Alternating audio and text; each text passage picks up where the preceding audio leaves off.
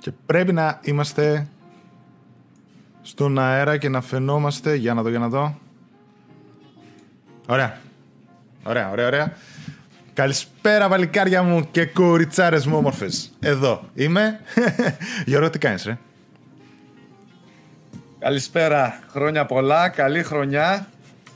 Έχω κάνει κατάληψη ποδαρικό στο 22 στα Gamecast. Στους έχεις πυριονίσει το θρόνο των άλλων δύο. Λοιπόν, κάτσε Σε έφαγα για πρωινό. Κάτσε λίγο να δω κάτι. Να μας πούμε τα παιδιά καταρχάς αν μας ακούνε καλά και αν μας βλέπουν καλά. Όσο εγώ εδώ πέρα κοιτάω λίγο ξανά τις ρυθμίσεις γιατί μετά από καιρό ξαναβγαίνουμε live. Νομίζω ότι είμαστε καλά. Και πρέπει να ακουγόμαστε καλά και δυνατά.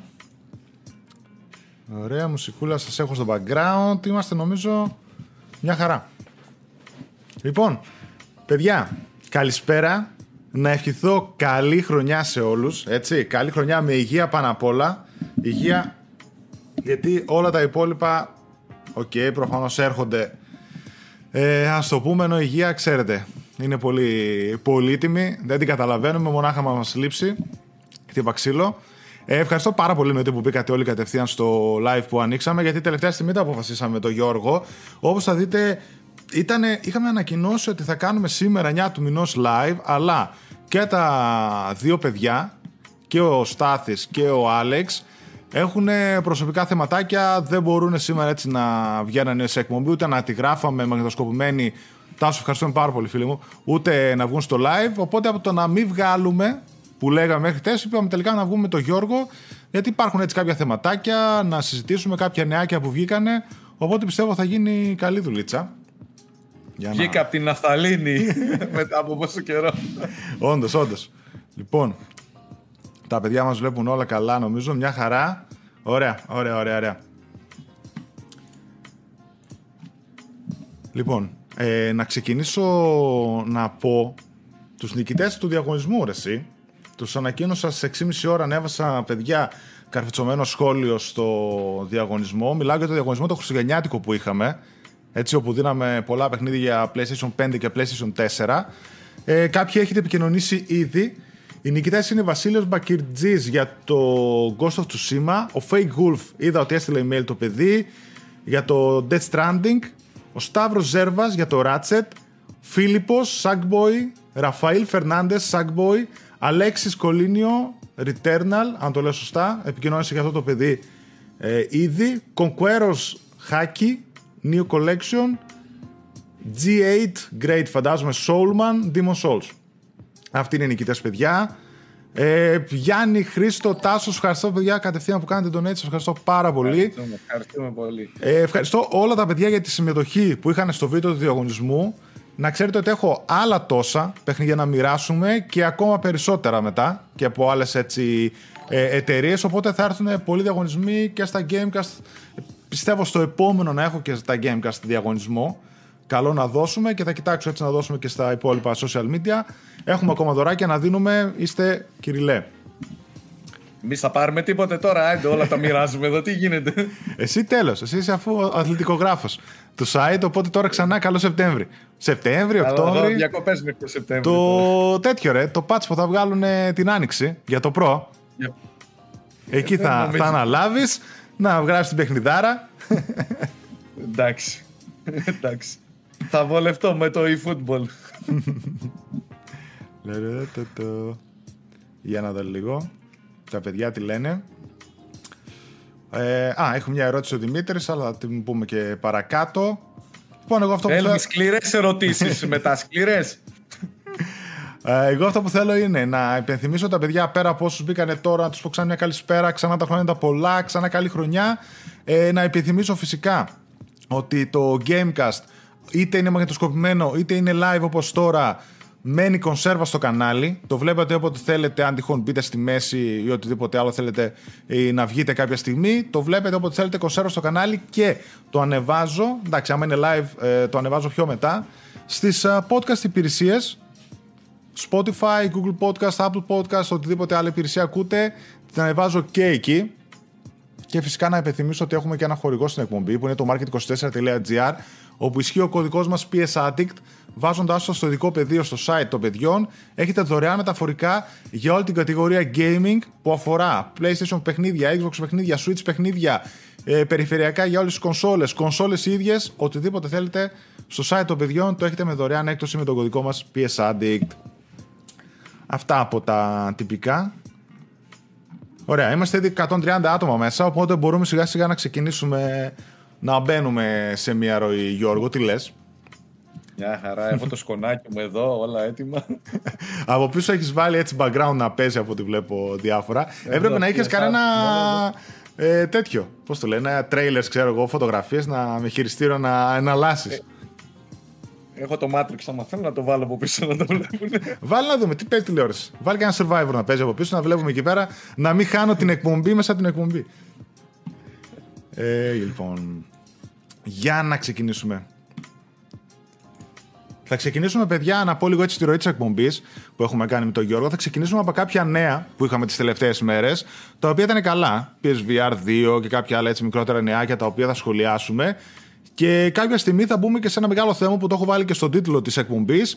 Έχει κάνει ο Γιώργος ένα αφιέρωμα, το είχαμε κάνει και πέρσι και φέτος τα ίδια, με το τι μας ετοιμάζουν τα first party studios της Sony. Έτσι, θα δούμε ένα-ένα τι δουλεύουν, τι έχουν βγάλει, τι φημολογείται ότι θα βγάλουν ή αν ξέρουμε επίσημα. Και πάμε μετά φυσικά παρακάτω να μιλήσουμε στο chat με ερωτήσεις σας, παιχνίδια που παίξαμε. Third party, first party, όλα θα τα πιάσουμε εδώ, θα γίνει χαμός. Μέχρι τα ξημερώματα. Δεν, δεν, έχω, δεν έχω πρόβλημα καθόλου. Θα κάνουμε ένα διάλειμμα πεντάλεπτο για τουαλέτα και ανεφοδιασμό εδώ πέρα, στραγαλάκι, ποτάκι και πάμε μέχρι το πρωί. Άμα θέλουν Θεσσαλονίκη, τούμπα, κανένα delivery να στείλουν εδώ, να δώσω διεύθυνση στο chat. Θα βρω χορηγό το eFood. Ε, πά. Λοιπόν, πάω να ξεκινήσω από μερικά νεάκια. Ε, θα πάω πρώτα μάλλον σε ερωτήσει των παιδιών, κανένα δύο που είναι, ώστε να μπούμε κατευθείαν μετά στα νεάκια. Πόσο σίγουρο είναι το Spartacus σε PS4, θεωρώ 99,9% γιατί αν δεν το βγάλουν σε PS4, την οποιαδήποτε ψηφιακή υπηρεσία, πού θα τα βγάλουν, στα 15 εκατομμύρια PS5 μόνο. Δεν λέει. Θα βγάζει PlayStation παιχνίδια για το PS4 και το 2022. Και επίσης πόσο θα έχει η τιμή του Spartacus, αυτό δεν το ξέρουμε το τελευταίο. Το 2022 όλα τα μεγάλα παιχνίδια που βγαίνουν και στο PS4 έρχονται. God of War, Gran Turismo, Horizon, πόσα άλλα βγαίνουν κανονικά και στο PS4. Το PS4 θα σταματήσει, παιδιά, τις κυκλοφορίες των μεγάλων παιχνιδιών από το 23 και μετά. Μία-μία θα κόβονται, θα μένουν τα αθλητικά και δεν πουλάει και πλέον το PS4 καθόλου. Δηλαδή έβλεπα πωλήσεις και είναι του στυλ 200.000 κονσόλες PS4 το τελευταίο τρίμηνο. Δηλαδή το PS4 έκανε βουτιά θανάτου ρε παιδί μου από τότε που βγήκε το 5. Δεν το αγοράζει κανένας. Φτάνει τόσο, εντάξει, 117, 118, πόσο να πάει, 117. 117, 116, κάτι νομίζω είναι. Και έχουν πεθάνει πωλήσεις τους, σου λέω 200.000 έλεγε το τελευταίο τρίμηνο. Yeah, yeah. Έτσι, που δεν είναι τίποτα. Βέβαια, να πούμε ότι δεν έγινε καμιά μείωση τιμής ή κάτι άλλο. σα ίσα δεν υπάρχουν και πολλές κονσόλες PS4 ιδιαίτερα. DualShock δεν υπάρχουν. Εκτόσεις δεν γίνανε. Να πεις ότι το δίνανε 200 ευρώ, ξέρω εγώ, το Pro ή 150 το PS4 να γίνει χαμός, να ξεστοκάρουν να κάνουν. Οπότε δεν υπάρχει και λίγο λόγος να πάρει κάποιος PS4 καινούριο. Κάτι να δει κάτι σε μεταχειρισμένο. Και νομίζω τώρα Μόνο τίποτε σε παιδικές ηλικίες. Άμα προτιμήσουν τώρα να πάνε σε PS4. Ναι. Εντάξει, άμα, έχεις, άμα είναι οικονομικό το ζήτημά σου, πόσο το είχαν το PS4, 2,5 εκατοστάρικα, 3 δίνεις, αλλά 100 παίρνεις στο PS5 το digital. Ναι, άμα ναι. το βρεις. Η καλύτερη περίπτωση είναι να το βρεις π.χ. Ε, μεταχειρισμένο. Να βρεις π.χ. ένα PS4 150 με 250 το Pro, ας πούμε και να πεις εδώ είμαι ρε παιδί μου, τα υπόλοιπα 150 ευρώ που θα έδινα μπορώ να πάρω πόσα παιχνίδια. Έτσι κι αλλιώς κάνουν όλα τα μεγάλα 10 ευρώ, 15 ας πούμε. Και έχω μετά από ένα-δύο χρόνια να πάρω ένα PS5. Τέλος πάντων, μακάρι τα παιδιά σύντομα να μπορούν να προμηθευτούν όλοι το PS5. Mm. Κοίτα το PS5 επειδή, επειδή PS5 αυτό είναι και μια ερώτηση μετά που βλέπω που λέει ο Roadman. Παιδιά, ξέρετε πότε θα έρθουν τα PS5 στα ράφια περίπου; Έχω δει παιδιά και ο Στάτη, ας πούμε, έχει δει σε ένα Γερμανό ήταν να υπάρχουν σε καταστήματα κάποια PS5. Δηλαδή να μπαίνεις εκείνη τη στιγμή να θέλεις να το πάρεις, το αγοράζεις. Αλλά αυτές τις μέρες και ειδικά πριν τις γιορτές, μέρα παραμέρα ερχόταν αρκετά συχνά στα καταστήματα και ειδικά στα online μπαίνανε πολλές κονσόλες. Πακέτα βέβαια. Πολύ σπάνια είδα νομίζω κάποια solo. Αλλά ερχόταν αρκετές κονσόλες PS5 και Xbox. Αλλά τώρα να είναι Ναι, γεμάτα ήθελε τα ράφια. Πολλά, τα Χριστούγεννα. Πολλά, αλλά τα 6 εκατοστάρικα ήταν τι, με τα bundle και αυτά. Ναι, ναι, ναι. Τέλος πάντων. Του, του, του, του, Για να πάω λίγο. Α, λέει ο Τάσος, λέει, διάβασα χθες ότι η Sony σταμάτησε για παραγωγή το PS4. Νομίζω ότι έχει σταματήσει, παιδιά, το PlayStation 4 Pro, την παραγωγή του επίσημα και φημολογείται το ίδιο και για το PS4 όντως. Από ό,τι ξέρω. Οπότε ναι. Δηλαδή, τέλος, παιδί μου, η ζωή του PS4. Ό,τι είναι να ζήσει τώρα και δεν πρόκειται να ξαναβγεί η κονσόλα. Παιχνίδια θα ξαναβγαίνουν φέτος ό,τι βγει. Νάτι. από πίσω. PS Vita. Πάω λίγο στο... Στα νέα, να μπω. Το Mass Effect Legendary Edition λέει καταφθάνει στο EA Play. Παιδιά, από τις 6 Ιανουαρίου έχει μπει το συγκεκριμένο. Είναι έτσι ένα, μία από τις μεγάλες κυκλοφορίες, φετινές μεγάλες κυκλοφορίες. Αφορά ένα πάρα πολύ γνωστό ε, franchise, το οποίο ειδικά η τριλογία του έχει μείνει χαραγμένη στα, στην ιστορία του game και είναι μια space opera, παιδιά, καταπληκτική. Ε, και τώρα έχει μπει στο EA Play, όπου το EA Play, όσοι δεν ξέρετε, είναι η συνδρομητική υπηρεσία της EA, που είτε με 4 ευρώ το μήνα, είτε με 25 ή 30 ευρώ το χρόνο. 25 νομίζω το ετήσιο κάτι. τέτοιο. Ναι, ναι, 25 το ετήσιο, σου έχει τον κατάλογό της, δεν σου έχει ό,τι βγαίνει, ό,τι βγάζει day one, αλλά συνήθως μετά από κάνα εξάμεινο τα βάζει. Δεν έχει τον κατάλογό της με όλα τα παλιά αθλητικά και πάρα πολλά παιχνίδια δικά της. Και ειδικά μέσα σε Xbox έχει και παλιά το Xbox 360, το PlayStation δεν μπορούν να βάλουν το 3 να τα τρέξει. Και μετά από λίγους μήνες της νέας κυκλοφορίας βάζει και εκείνης. Έβαλε το It Takes Two, τώρα έβαλε το Mass Effect Legendary Edition. Οπότε κάποιος, ας πούμε, με 4 ευρώ το μήνα μπορεί να τα δώσει τώρα και να μπει και να παίξει τα 3 Mass Effect. Το remake που η χαμηλότερη τιμή αυτή τη στιγμή είναι νομίζω 30-35 ευρώ. Από ό,τι Εμείς θα το έχω βάλουμε με ένα ευρώ στην προσφορά. δεν, έχει, δεν έχει τώρα τα προσφορά ένα ευρώ. Εγώ έτσι έπαιξα το. Θυμάσαι. Κάνα μήνα. το Ε, πώς δεν Star Wars. Θυμάμαι. Το Fallen Order. Το Star Wars και εγώ έτσι, με ένα ευρώ. Ένα ευρώ έπαιξα, τερμάτισα, γεια σας. Μην τον είδατε. Αλλά όσοι δεν έχετε μπει, μπείτε. Έχει Titanfall 2, έχει τα Battlefield, το 1 και το 5, ε, το It Takes Two. Ποιο άλλο έχει, το Way Out. Έχει, έχει κάποια παιχνιδάκια έτσι στη σειρά. Ήταν for Speed. Έχει πραγματάκια, οπότε αξίζει. Ε, ναι. Οπότε ναι, με αυτή την ευκαιρία έχετε να νοικιάσετε το Mass Effect Legendary Edition ή είτε άμα έχετε Game Pass που είναι σωματωμένο στο Game Pass στο EA Play να το πάρετε και στο Xbox. Ωραία. Πολύ ωραίο νεάκι. Μία φήμη εδώ πέρα έβαλε ο Άλεξ.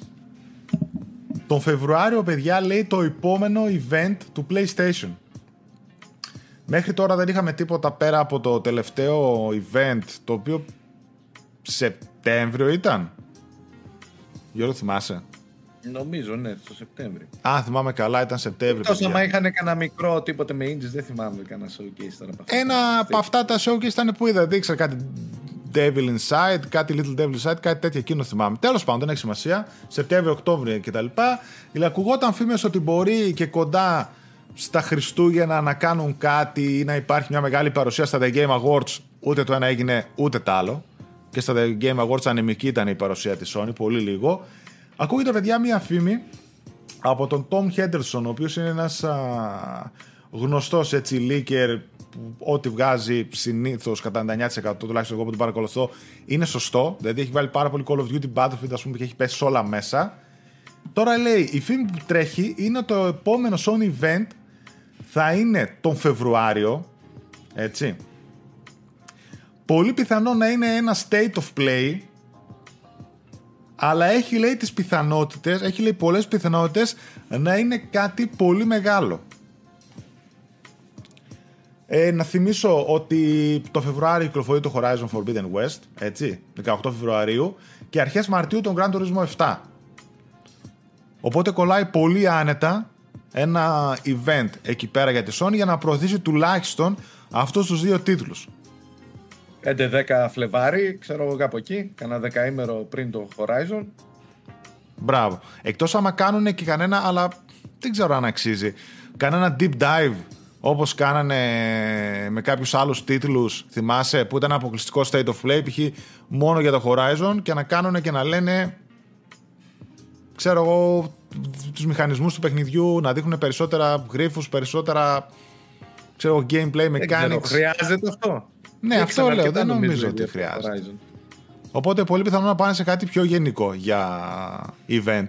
Και μαζί με αυτό να δείξουν Horizon Grand Turismo και ίσως να πάνε μετά και παρακάτω, έτσι. Γιατί έχουν και άλλους τίτλους για το 2022. Τώρα, τώρα που τα βλέπω λίγο, δεν είναι λίγο περίεργο. 18 Φεβρουαρίου και 4 Μαρτίου, πόσο είναι το Grand Turismo; Πολύ κοντά τα βάλανε και τα δύο. Εντάξει, θα μου πεις άλλο κοινό σε άλλο κοινό, αλλά είναι τα δύο από τα τρία αποκλειστικά που θα βγάλεις στο 22. Και τα βγάζεις σε τρεις εβδομάδες διαφορά; Δύο; Ε, σιγά τον Ghost, τον Ghost με το Last uh, ούτε ένα μήνα διαφορά ναι. είχα να θυμάμαι καλά. Ναι, και αυτά ένα μήνα ήταν. Ναι. Δεν νομίζω ότι υπάρχει πρόβλημα γιατί όπως είπες και εσύ, είναι διαφορετικό το κοινό. Εντάξει, αλλάζω μήνας. Δεν νομίζω ότι υπάρχει πρόβλημα. Είναι και καλό παράθυρο κυκλοφοριών έτσι για μεγάλους τίτλους. Νομίζω κάτι θα γίνει. Πάω λίγο να δω τα σχόλια των παιδιών.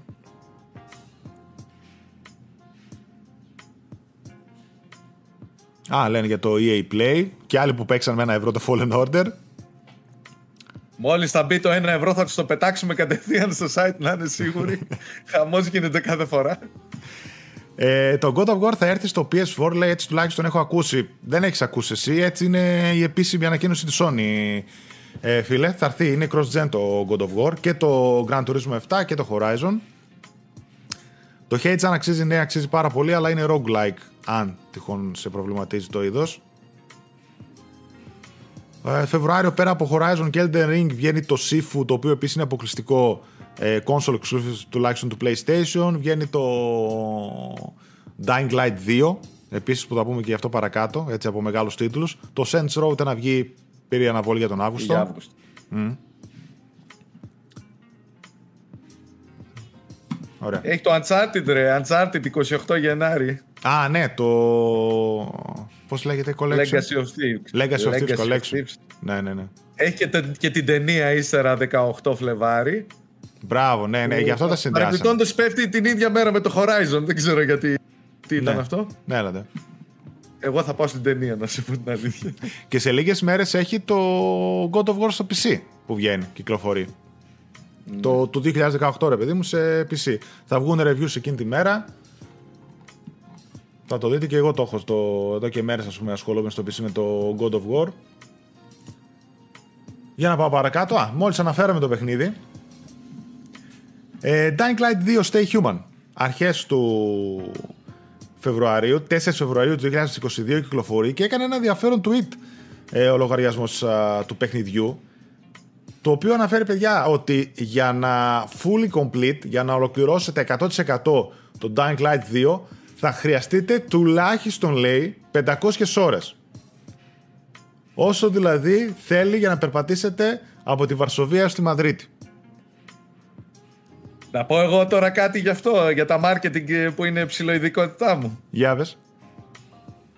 Εντάξει, έχουν στοχεύσει, σου λέει αυτός θα δώσει 80 ευρώ, θα παίξει 500 ώρες. Βέβαια, δεν μας λένε στις 500 ώρες τι, τι, τι αξιοποίηση υπάρχει σε αυτές τις 5. Θα συγχαθώ τη ζωή μου όπως ε, στο Odyssey. Κατάλαβες πώς το λέω. Open ναι, ναι. world, πολλές ώρες. Ε, εντάξει, πουλάει. Πουλάει. Ξέρουν τι κάνουν αυτοί με τα tweets σου. Ναι. Έγινε όμως ένα θεματάκι από κάτω. Βέβαια, βγήκαν και οι ίδιοι και το διευκρίνησαν. Είπαν ότι 500 ώρες, ρε παιδί μου, να είναι 100% το παιχνίδι, να βρεις τα πάντα, ξέρω εγώ, collectible, side quest, χίλια δυο άλλα πράγματα, τι θες να κάνεις. Αλλιώς λέει είναι κάτω από 100 ώρες το main quest μαζί με τα sites. Τώρα. μαζέψανε λίγο. Ναι, η τόση μεγάλη διαφορά από τις 100-500 τι περιεχόμενο μπορεί να έχεις εκεί πέρα μέσα. Ε, δεν μπορώ να το καταλάβω από την αλήθεια. Αλλά ναι, τα μαζέψανε λίγο. Είπαν ότι άλλο το main, άλλο κτλ. Βγήκανε, έβλεπα διάφορα σχόλια. Μετά, ξέρεις, υπήρχε ένα. Και να μας πούνε και τα παιδιά στο chat. Αυτό είναι έτσι πολύ ωραίο θεματάκι. Υπήρχε μια διχογνωμία, θα το έλεγα. Γιατί κάποιοι λένε ότι τέτοια μεγάλα παιχνίδια δεν μπορούμε να ασχοληθούμε. Έχουμε δουλειές, έχουμε οικογένειες, ένα άλλο. Όπως και εγώ, ας πούμε, πολύ δύσκολα να τερματίσω ένα παιχνίδι 100 ώρων. Δεν το συζητώ και πολύ λιγότερο. Και κάποιοι άλλοι λέγανε Α, τι ωραία ρε παιδί μου, παιχνίδι 100-500 ώρες ξέρω εγώ, θα πιάσουν τόπο τα λεφτά μου και θα έχω να παίζω ε, μέχρι του χρόνου. Οπότε υπάρχει λίγο αυτό που λες και εσύ, ότι ναι, μεν στοχεύουν προφανώς σε ένα κοινό που του αρέσει το μεγάλο περιεχόμενο, να έχει να ασχολείται μήνες, ξέρω εγώ, με ένα παιχνίδι που μπορεί να ε, αγοράσει, αλλά υπάρχει και το αντίθετο. Δηλαδή, πολλοί λέγανε ότι ίσως και είναι και κάπως αντιδιαφήμιση αυτό που πιστεύω και εγώ όταν λες ένα παιχνίδι ότι είναι 500 ώρες. Κατευθείαν τον άλλο το κόψεις στα πόδια, ρε παιδί μου, άμα ξέρει ότι δεν μπορεί να ασχοληθεί πολύ με το δικό σου το παιχνίδι και μπορούσε να επενδύσει μόνο 20, 30, 40 ώρες. Και θα πάει παρακάτω. τον, ίδιο, τον ίδιο μήνα που στις τόσες ώρες, ξέρω εγώ, 20, 30, 40 θα είναι τα Elden Ring και τα Horizon. Εμένα πάντως φίλος μου μου έστειλε μήνυμα σήμερα. Δες 500 ώρες Dying Light πανηγύριζε. Θέλω να σου πω, είναι, προφανώς υπάρχουν ε, διαφορετικά έτσι, κοινά και για τα δύο στρατόπεδα, αλλά okay, τώρα ποιο είναι το πιο μεγάλο και δεν τους συμφέρει, προφανώς έχουν κάνει και κάποια έρευνα. Ξέρουν αυτοί, κάνουν έρευνες. Δεν... Εντάξει, εμείς υποθέτουμε τώρα. Αλλά... Για να πάω λίγο στα σχόλια εδώ τι λένε τα παιδιά. Ε, για ένα παιχνίδι του PS5 λέει το Stray τι γίνεται, ε, νομίζω ότι κανονικά για το 22 να κυκλοφορήσει το Stray. Ρότμαν, να απαντήσαμε την ερώτηση πιο πριν, τη δική σου.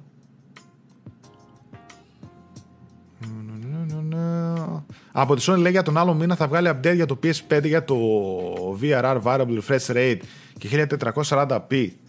Ε, το, τα 1440p δεν θα έβαζα το χέρι μου στη φωτιά.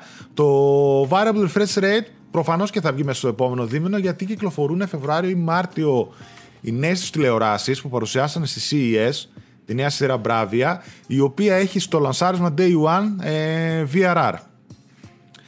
Και κάτι μου λέει, λογικά σκεπτόμενος, ότι από τη στιγμή που θα κυκλοφορήσουν τηλεοράσει ώρε με έτοιμο το VRR, στο μισοδιάστημα έως τότε θα βγει το update τόσο για το PS5 όσο και για τις προηγούμενες Bravia, όπως τη δική μου τη φετινή κτλ.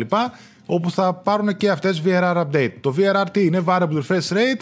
Ε, είναι π.χ. ότι ένα παιχνίδι πολλά παιχνίδια έχουν σκαμπανεβάσματα στο frame rate, οπότε από τα 60 πέφτει στα 50, πάει 45, πάει 55 κτλ. Οπότε δημιουργείται ένα σπάσιμο στην κίνηση σε πολλές τηλεοράσεις. Τα καινούργια panels που έχουν το αυτό το χαρακτηριστικό μπορούν να ρυθμίσουν το πάνελ να τρέχει στα hertz που τρέχει το παιχνίδι, δηλαδή άμα τρέχει στα 55 fps, να τρέχει στα 55 hertz refresh rate, οπότε να είναι πιο smooth η κίνηση. Αυτό είναι το variable, variable refresh rate. Υπάρχει στο Xbox π.χ. στο PS5 λέγανε ότι θα έρθει με update και μάλλον λογικά είμαστε πολύ κοντά.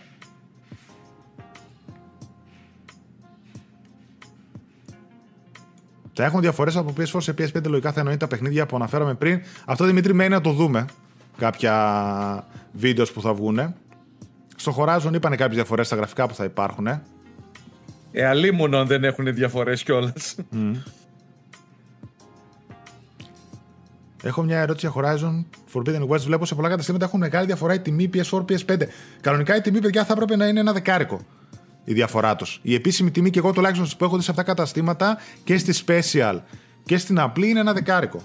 Η διαφορά 70-80. Κάτσε, αυτό δεν είναι που έχει το free upgrade. Το τελευταίο που είπαν ναι. free upgrade. Ναι, ναι. Παρ' όλα αυτά Άρα υπάρχει θα διαφορά. PS4 την έκδοση και θα έχεις και το PS5. Mm. Γιατί να δώσει το δεκάρικο παραπάνω. Ναι, ναι. Αυτό ρωτάει και ο Νίκος παρακάτω. Έχει. Το Demos έπεσε στα 50 λέει στο store. Ε, και το Demos έπεσε και έξω, παιδιά. Δηλαδή στο Market 24 το έχουν στα 40 ευρώ το Demos. Άμα μπείτε να δείτε τα παιδιά. Άλλο γενικότερα... πάλι θέμα αυτό με τις τιμές των exclusive θα το ψάξω λίγο παραπάνω, θα το κάνουμε σε mm. αφιέρωμα εκπομπή, θα δούμε. Δηλαδή Έχω πώς δει... πέσανε οι τιμές... Ναι. Ναι, πες, πώς πέσανε οι τιμές, ας πούμε, το Demon Souls στον ένα χρόνο είναι στα 50 ευρώ και δεν πέφτουν πιο κάτω πλέον. Ας πούμε το Ratchet πόσο το είχαν, 60 και το Returnal, νομίζω 60. Ε, νομίζω τώρα ε, πρέπει πώς... να παίζουν εκεί πέρα στα 50 κάτι αυτές τις μέρες το Ratchet ε, και το Returnal. Για το PS Store λέω. Για το PS Α, Store, το Store, ναι, okay. Το Store 60. Δηλαδή αντίστοιχα το Uncharted που είχε βγει πέρσι το καλοκαίρι του 20, το, τα Χριστούγεννα εγώ το είχα πάρει 40. Δηλαδή έχει ένα 20 πάνω η διαφορά στις εκτόσει. Για το digital λέω τώρα. Ναι, ε, αφού ανέβηκαν οι τιμές. Οπότε και την ίδια έκδοση να κάνουν, πάλι μένει ε, η βάση της τιμής υψηλότερη. Ναι. Να το έχουν υπόψη λίγο άρχισε η τεντίζει η Sony και με εκνευρίζει με τις τιμές των exclusive. Το Uncharted Collection θα έχει αναβαθμισμένα γραφικά. Εντάξει, εγώ δεν περιμένω να κάνουν θαύματα σωτήρι. Θα έχει αναβαθμισμένη ανάλυση, FPS κτλ. Αλλά δεν νομίζω ότι θα δούμε άλλο παιχνίδι. Καλά, ήταν πανέμορφο ήδη στο PS4. Ναι, ναι. Ε, εγώ ήταν από τα, τα, λίγα παιχνίδια που θέλω να ξαναπέξω. Γιατί ποτέ δεν ξαναπέζω δεύτερη φορά ένα παιχνίδι να το τερματίσω. Ήθελα το Uncharted 4. Να το ευκαιρία τώρα με το upgrade Ναι. να το παίξουμε στο PS5. Ναι, να θυμίσουμε ότι έχει upgrade ε, επιπληρωμή βέβαια, έτσι. Άμα έχεις το Uncharted 4 ψηφιακό ή σε δισκάκι ή το The Lost Legacy ή και τα δύο, με 10 ευρώ μπορείς να κάνεις το collection. Να πάρεις και τα δύο παιχνίδια για το PS5 αναβαθμισμένα, έτσι. Βε- Ναι, και ένα να έχεις θα σου δώσει και το άλλο. Δηλαδή Αυτό. αξίζεις το δεκάρικο. Αυτό άμα είναι έχεις καλό. Μόνο το 4, ας πούμε, Αυτό είναι καλό. θα πάρεις Παρόλο, και το Last of Us. ναι, ναι, παρόλο που τους πάει το δεκάρικο, είναι αυτό ότι άμα έχεις ένα από τα δύο, τα παλιά, παίρνεις και τα δύο τα αναβαθμισμένα. Οπότε κάπου εκεί λίγο χρη- έτσι γλυκαίνει ρε παιδί μου το δεκάρι. Fake Wolf λέει μόλις τερμάτισα το Guardians of the Galaxy, το οποίο λέει είναι διαθέσιμο στο Scrooge σε δύο καταστήματα στα 65 ευρώ. Ενώ δύο εβδομάδες πριν ήταν στα 50 σε τουλάχιστον 15. Προφανώς, παιδιά, το αγόρασε κόσμος και μέχρι να έρθει καινούριο έχουν μείνει μόνο αυτοί που το έχουν ακριβά. Το Guardians έκανε, παιδιά, 45 ευρώ τον Οκτώβριο, εγώ Στο θυμάμαι. που PS Store βγήκα. 45. Ναι. Στο PS Store 45 σύγκρουση. Ναι, να πάω λίγο παρακάτω.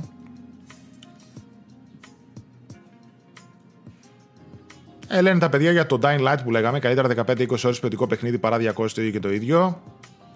Το Hogwarts Legacy, Ναι, αυτό παιδιά. Λένε κάποιοι. Ναι, αυτό. Υπάρχουν και άλλοι που λένε το αντίθετο έτσι. Το Hogwarts Legacy, παιδιά, το ψήνουνε για φέτος νομίζω, ίσως το, μέσα στην άνοιξη να το δούμε.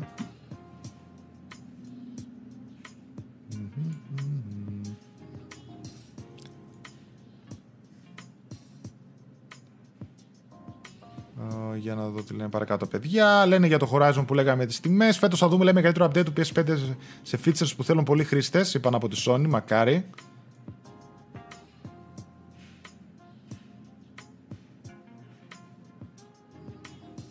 Παίζω, λέει, το Resident Evil 7 παιχνιδάρα. Όντως, παιδιά, έχω πει τη γνώμη μου ότι ε, θα την πούμε και στο τέλος στα παιχνίδια που παίξαμε.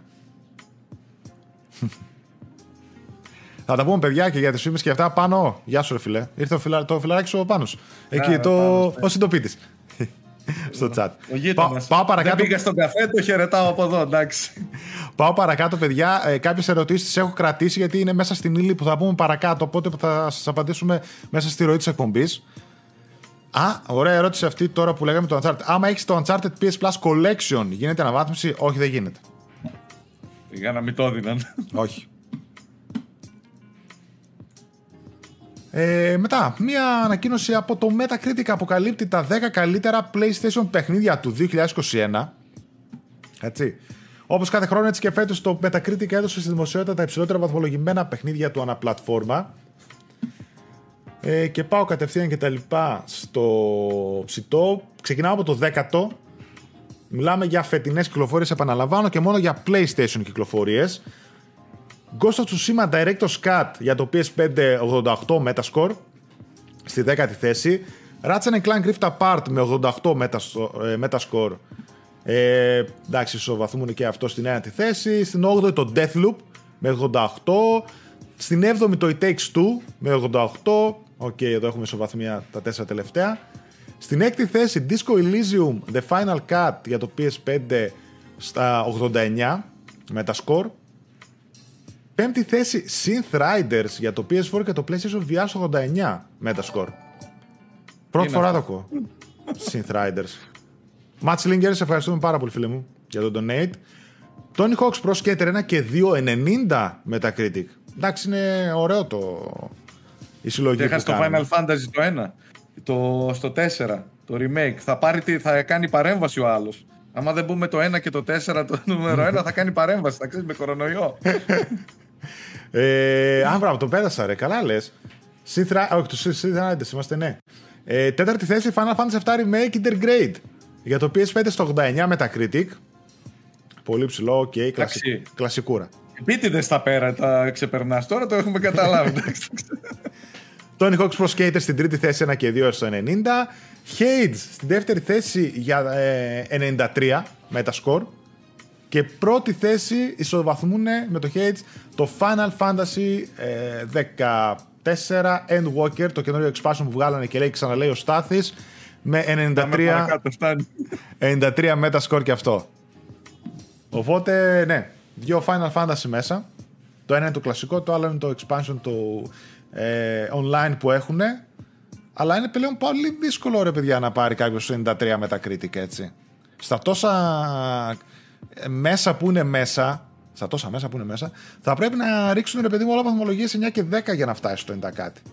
Όπου όλο και κάποιοι θα βάλουν βαθμολογίες μέτρες και κακές. Δηλαδή βλέπω και κάπου είναι 100, 9 και 10 και είναι και ένα 4, ξέρω εγώ κάτι slang, manga, τι είναι αυτό, κάτι site που νομίζω είναι τρολιές, ξέρω εγώ, και πώ έχουν καταφέρει και έχουν μπει στο μετακρίτη, δεν ξέρω. Εσύ, άμα κάνεις το Final Fantasy Endwalker review με τόσα που έχεις ακούσει τέσσερα, δεν θα το βάλεις τίποτα. Όχι, εγώ δεν θα το κάνω. Θα το βάλω στο το κάνω στο π.χ. που είναι δικός, κατάλαβες. Έτσι πάει το σύστημα. δεν υπάρχει λόγος να κάνω κάτι τέτοιο. Λέω, χα, χαβαλέ κάνω, εννοείται.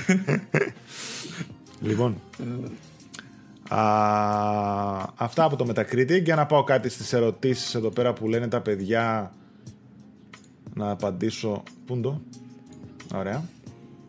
Λοιπόν, διαρροή λέει μαρτυρά την ημερομηνία κυκλοφορίας του God of War Ragnarok. Το God of War Ragnarok λέει το περιμένουμε μέσα στο 22 μετά από την αναβολή που πήρε. Η ημερομηνία επίσημα δεν ξέρουμε. Παρ' όλα αυτά λέει το PlayStation Game Size μαρτύρησε ότι στη βάση δεδομένων του PlayStation το God of War Ragnarok μένει να κυκλοφορήσει στις 30 Σεπτεμβρίου του 2022. Ε, υπάρχει φυσικά η πιθανότητα η ημερομηνία αυτή να είναι placeholder ή απλά να τη βάλανε και να την αλλάξουν στο μέλλον μέχρι να ανακοινωθεί ε, επίσημα.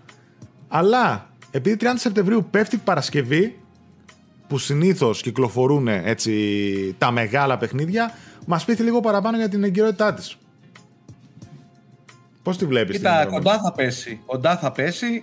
Ε, και το Spider-Man το, ε, πότε είχε βγει, Σεπτέμβρη. Το πρώτο, Σεπτέμβρη. Ε, Νοέμβρη δεν νομίζω να το πάνε γιατί θα είναι το Call of Duty, το Modern Warfare 2 υποτίθεται, νομίζω. Ναι, και καλά αυτό είναι για φέτος. Δεν θα είναι Call of Duty τώρα αυτό που δεν πούλησε τίποτε, θα είναι δυνατό Call of Duty.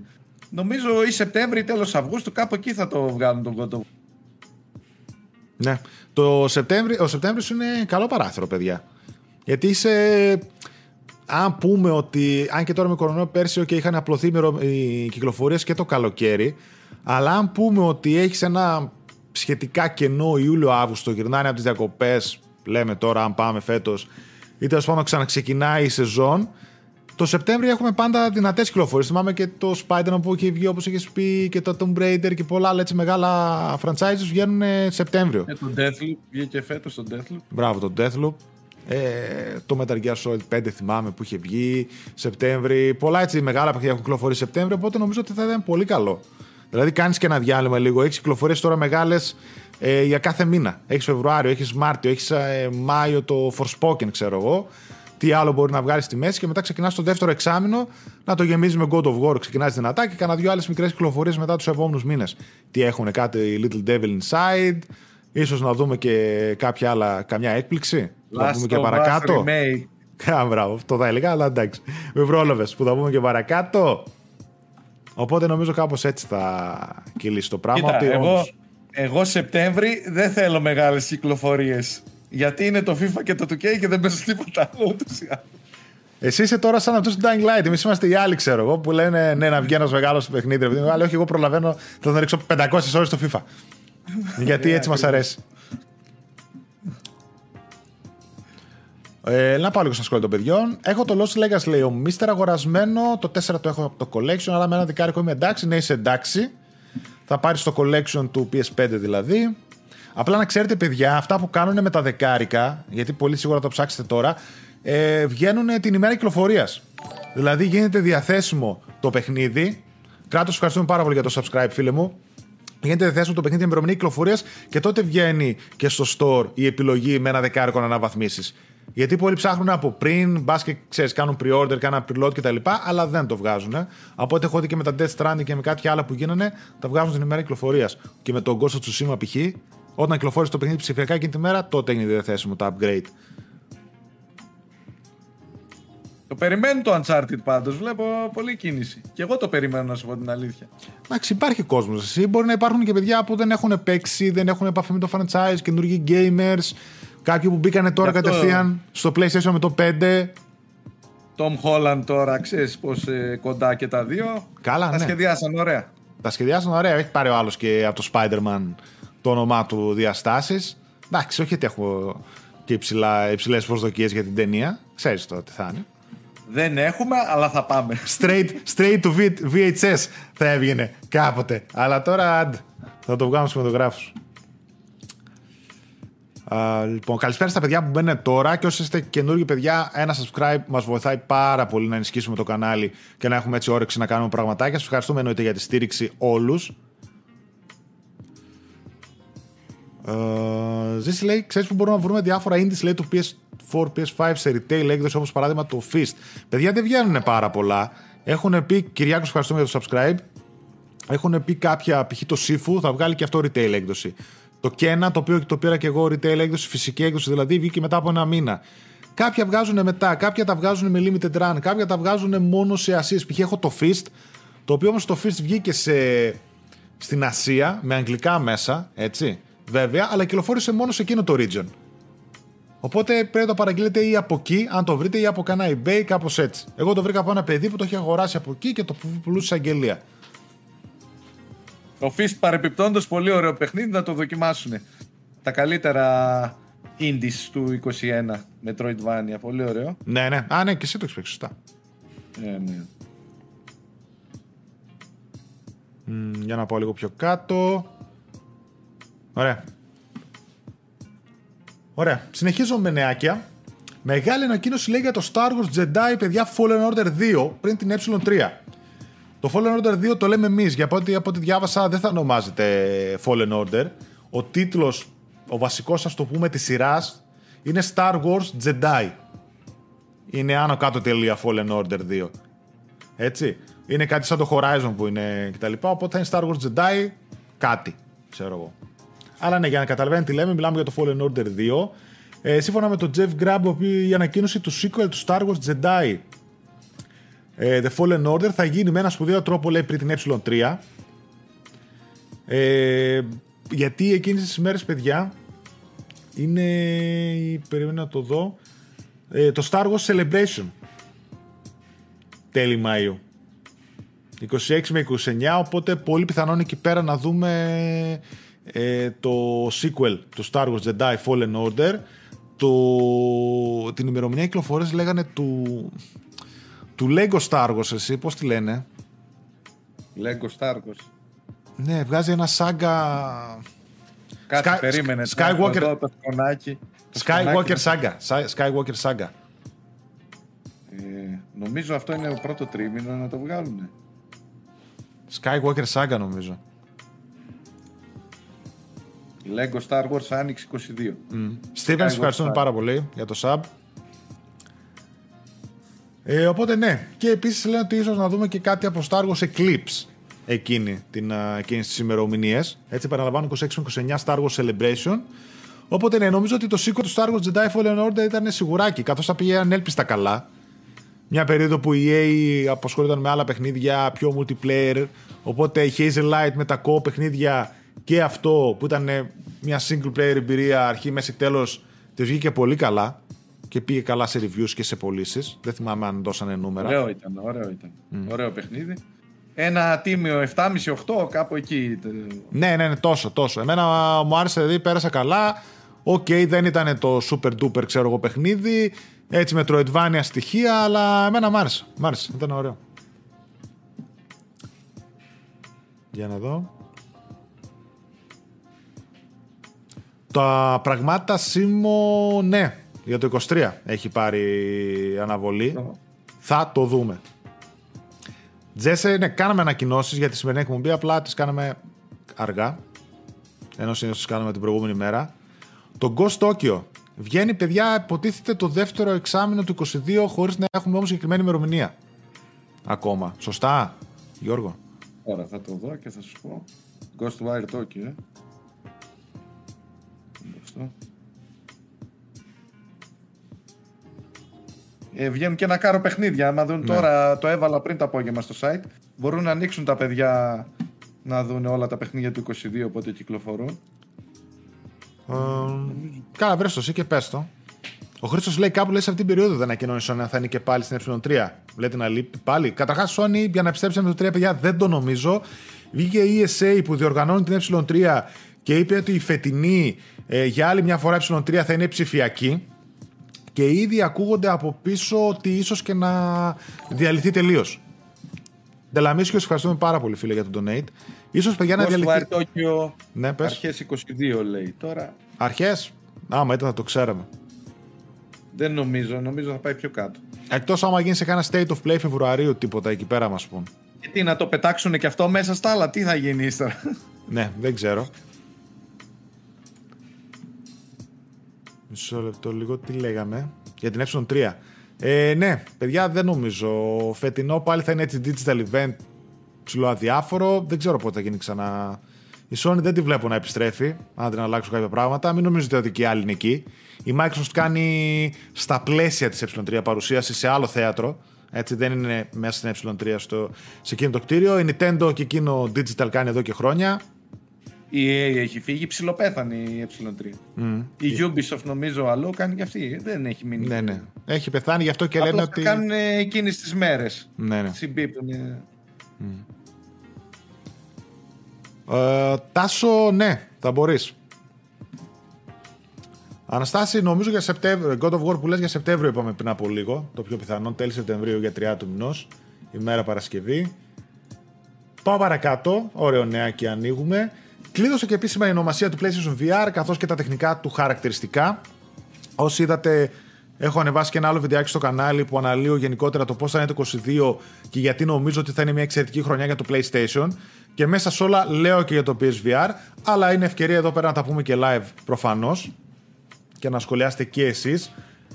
Ε, Δευτέρα ήταν, Τρίτη ήταν, πότε ήταν όταν το ανακοινώσανε, 5 Ιανουαρίου τέλος πάντων. Βγήκανε παιδιά ξημερώματα, ξυπνάω και βλέπω ανακοίνωση για το PlayStation VR 2. Επίσημα το όνομά του, το οποίο είναι PlayStation VR 2 OK. Την ονομασία τα controllers που είναι Sense Controllers. Φωτογραφίες από τα controllers είχαμε δει.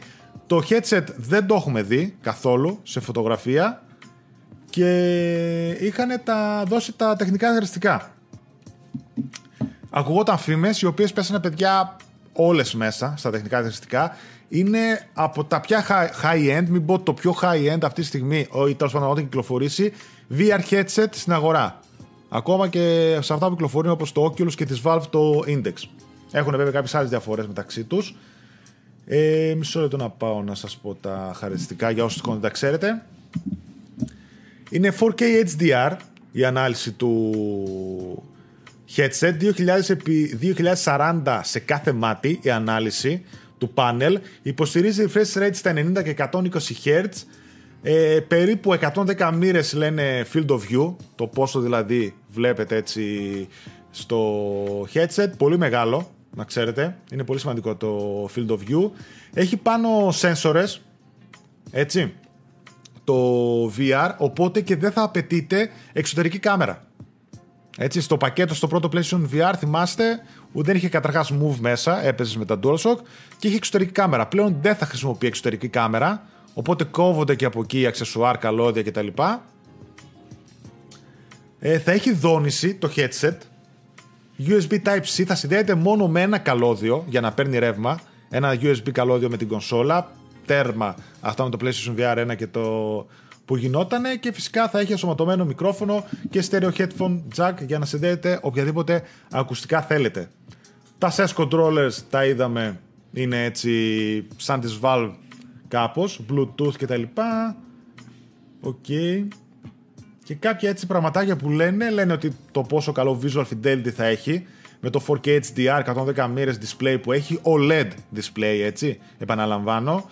Ε, δηλαδή είναι το μοναδικό OLED display στα headset. Το, ακόμα και το PlayStation VR 1 δεν είχε βγει, ήταν το μοναδικό.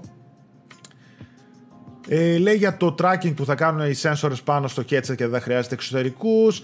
Λέει για τα διάφορα πραγματάκια που βάλανε όπως το headset feedback, τη δόνηση δηλαδή πάνω στο headset, όπου θα μπορεί να αντιλαμβάνεται ο χρήστης όταν ας πούμε ε, περνάει ένα αυτοκίνητο, αυξάνει ταχύτητά του, όταν περνάει ένα αντικείμενο από δεξιά-αριστερά από το κεφάλι τους θα δονείται, κάπως έτσι λένε για να διαφημίσουν ας πούμε, αυτό το χαρακτηριστικό. Ε, 3D audio φυσικά θα υποστηρίζει και εννοείται τα χειριστήρια που μέσα έχουν σαν τα DualSense τα χαρακτηριστικά.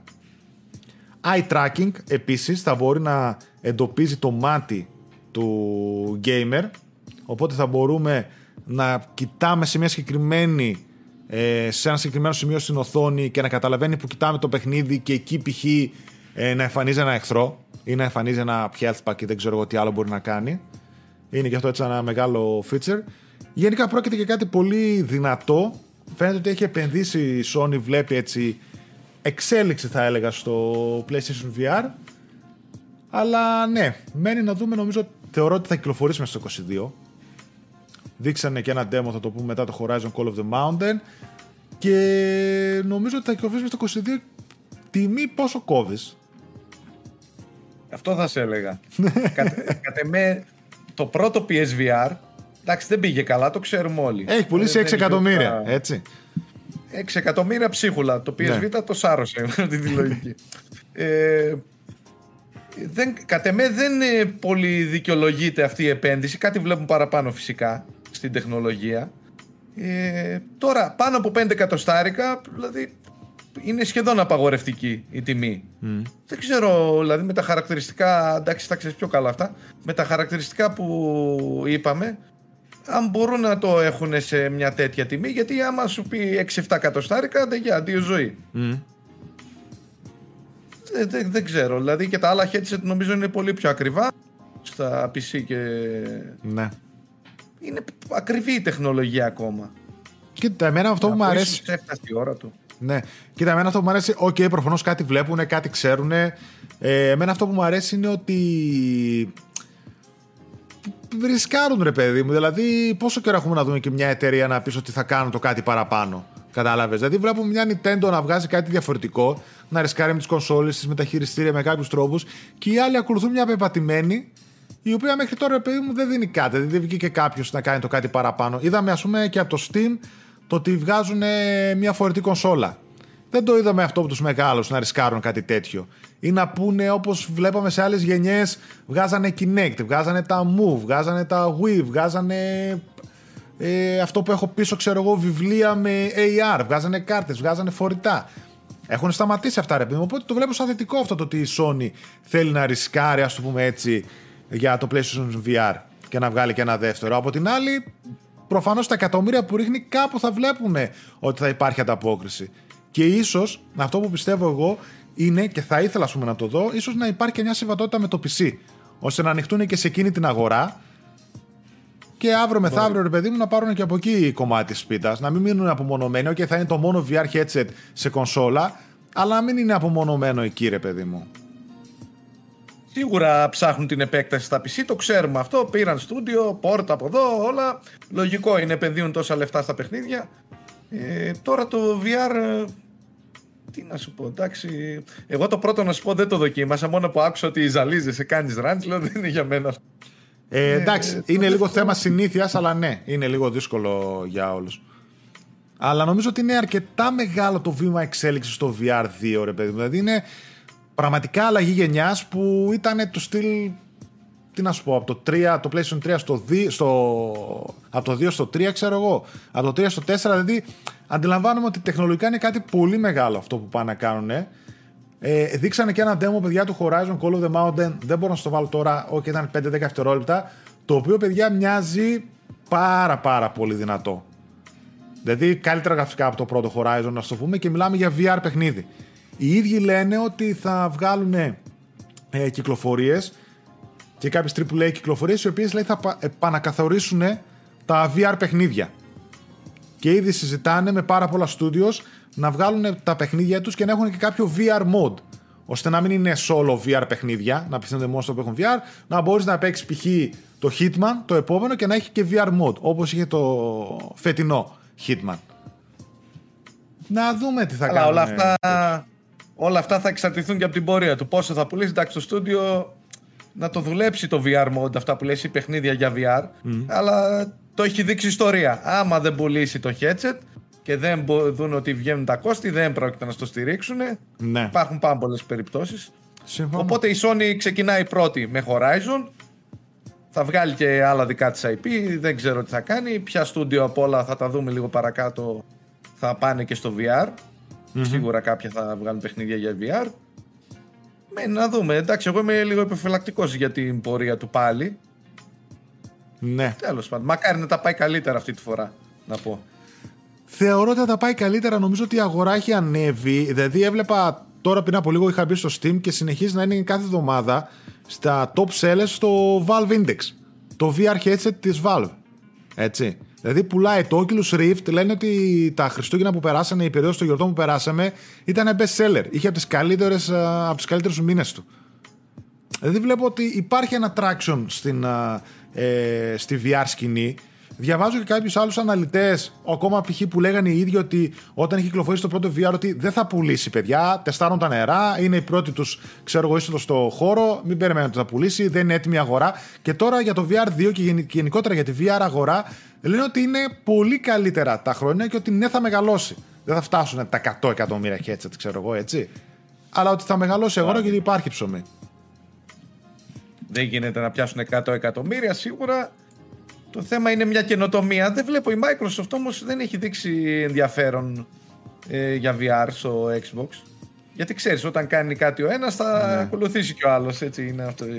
Ναι, δεν ξέρω. Μπορεί να μην ενδιαφέρονται. Μπορεί να.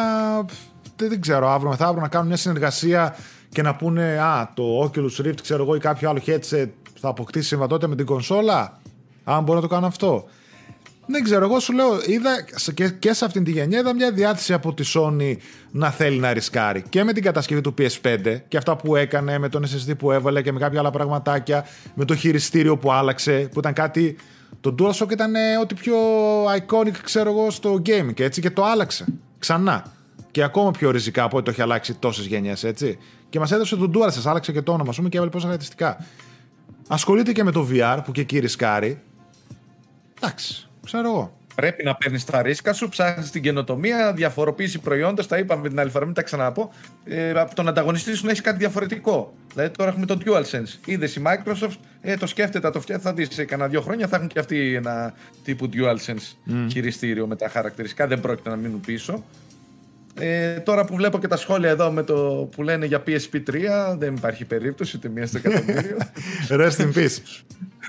Ε, ναι, ένα remote play θα επενδύσουν, κανένα cloud gaming, PSP 3 δεν παίζει. Mm. Να πω αυτό που λένε και ο, και ο Νίκος και ο Τζες εδώ πέρα, που είχα πει και εγώ στο προηγούμενο βίντεο, ότι υπάρχει παιδιά και ένα metaverse μπροστά, έτσι. Βλέπετε ποια είναι τα trends αυτή τη στιγμή στην τεχνολογία τα κρυπτο, τα κρυπτονομίσματα, έτσι, το mining κτλ. Και, και το metaverse, το λεγόμενο που ολόκληρη εταιρεία άλλαξε το όνομά της, ας πούμε, Facebook κτλ.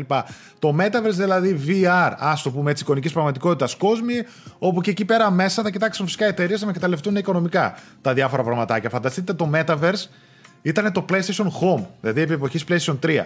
Το πόσο μπροστά ήταν τότε, ας πούμε, το, ε, το PlayStation Home, που και εκείνο δεν περπάτησε βέβαια πάρα πολύ. Αλλά είχα μπει και εγώ, ας πούμε, έκανε στο avatar σου και στον κόσμο. Ήταν καλή φάση. Δηλαδή, αν έβγαινε κάτι τώρα σύγχρονο, πιστεύω θα περπατούσε πιο εύκολα. Μπορεί και να δούμε όντως κάτι τέτοιο από τη Sony, να ξέρουν κάτι.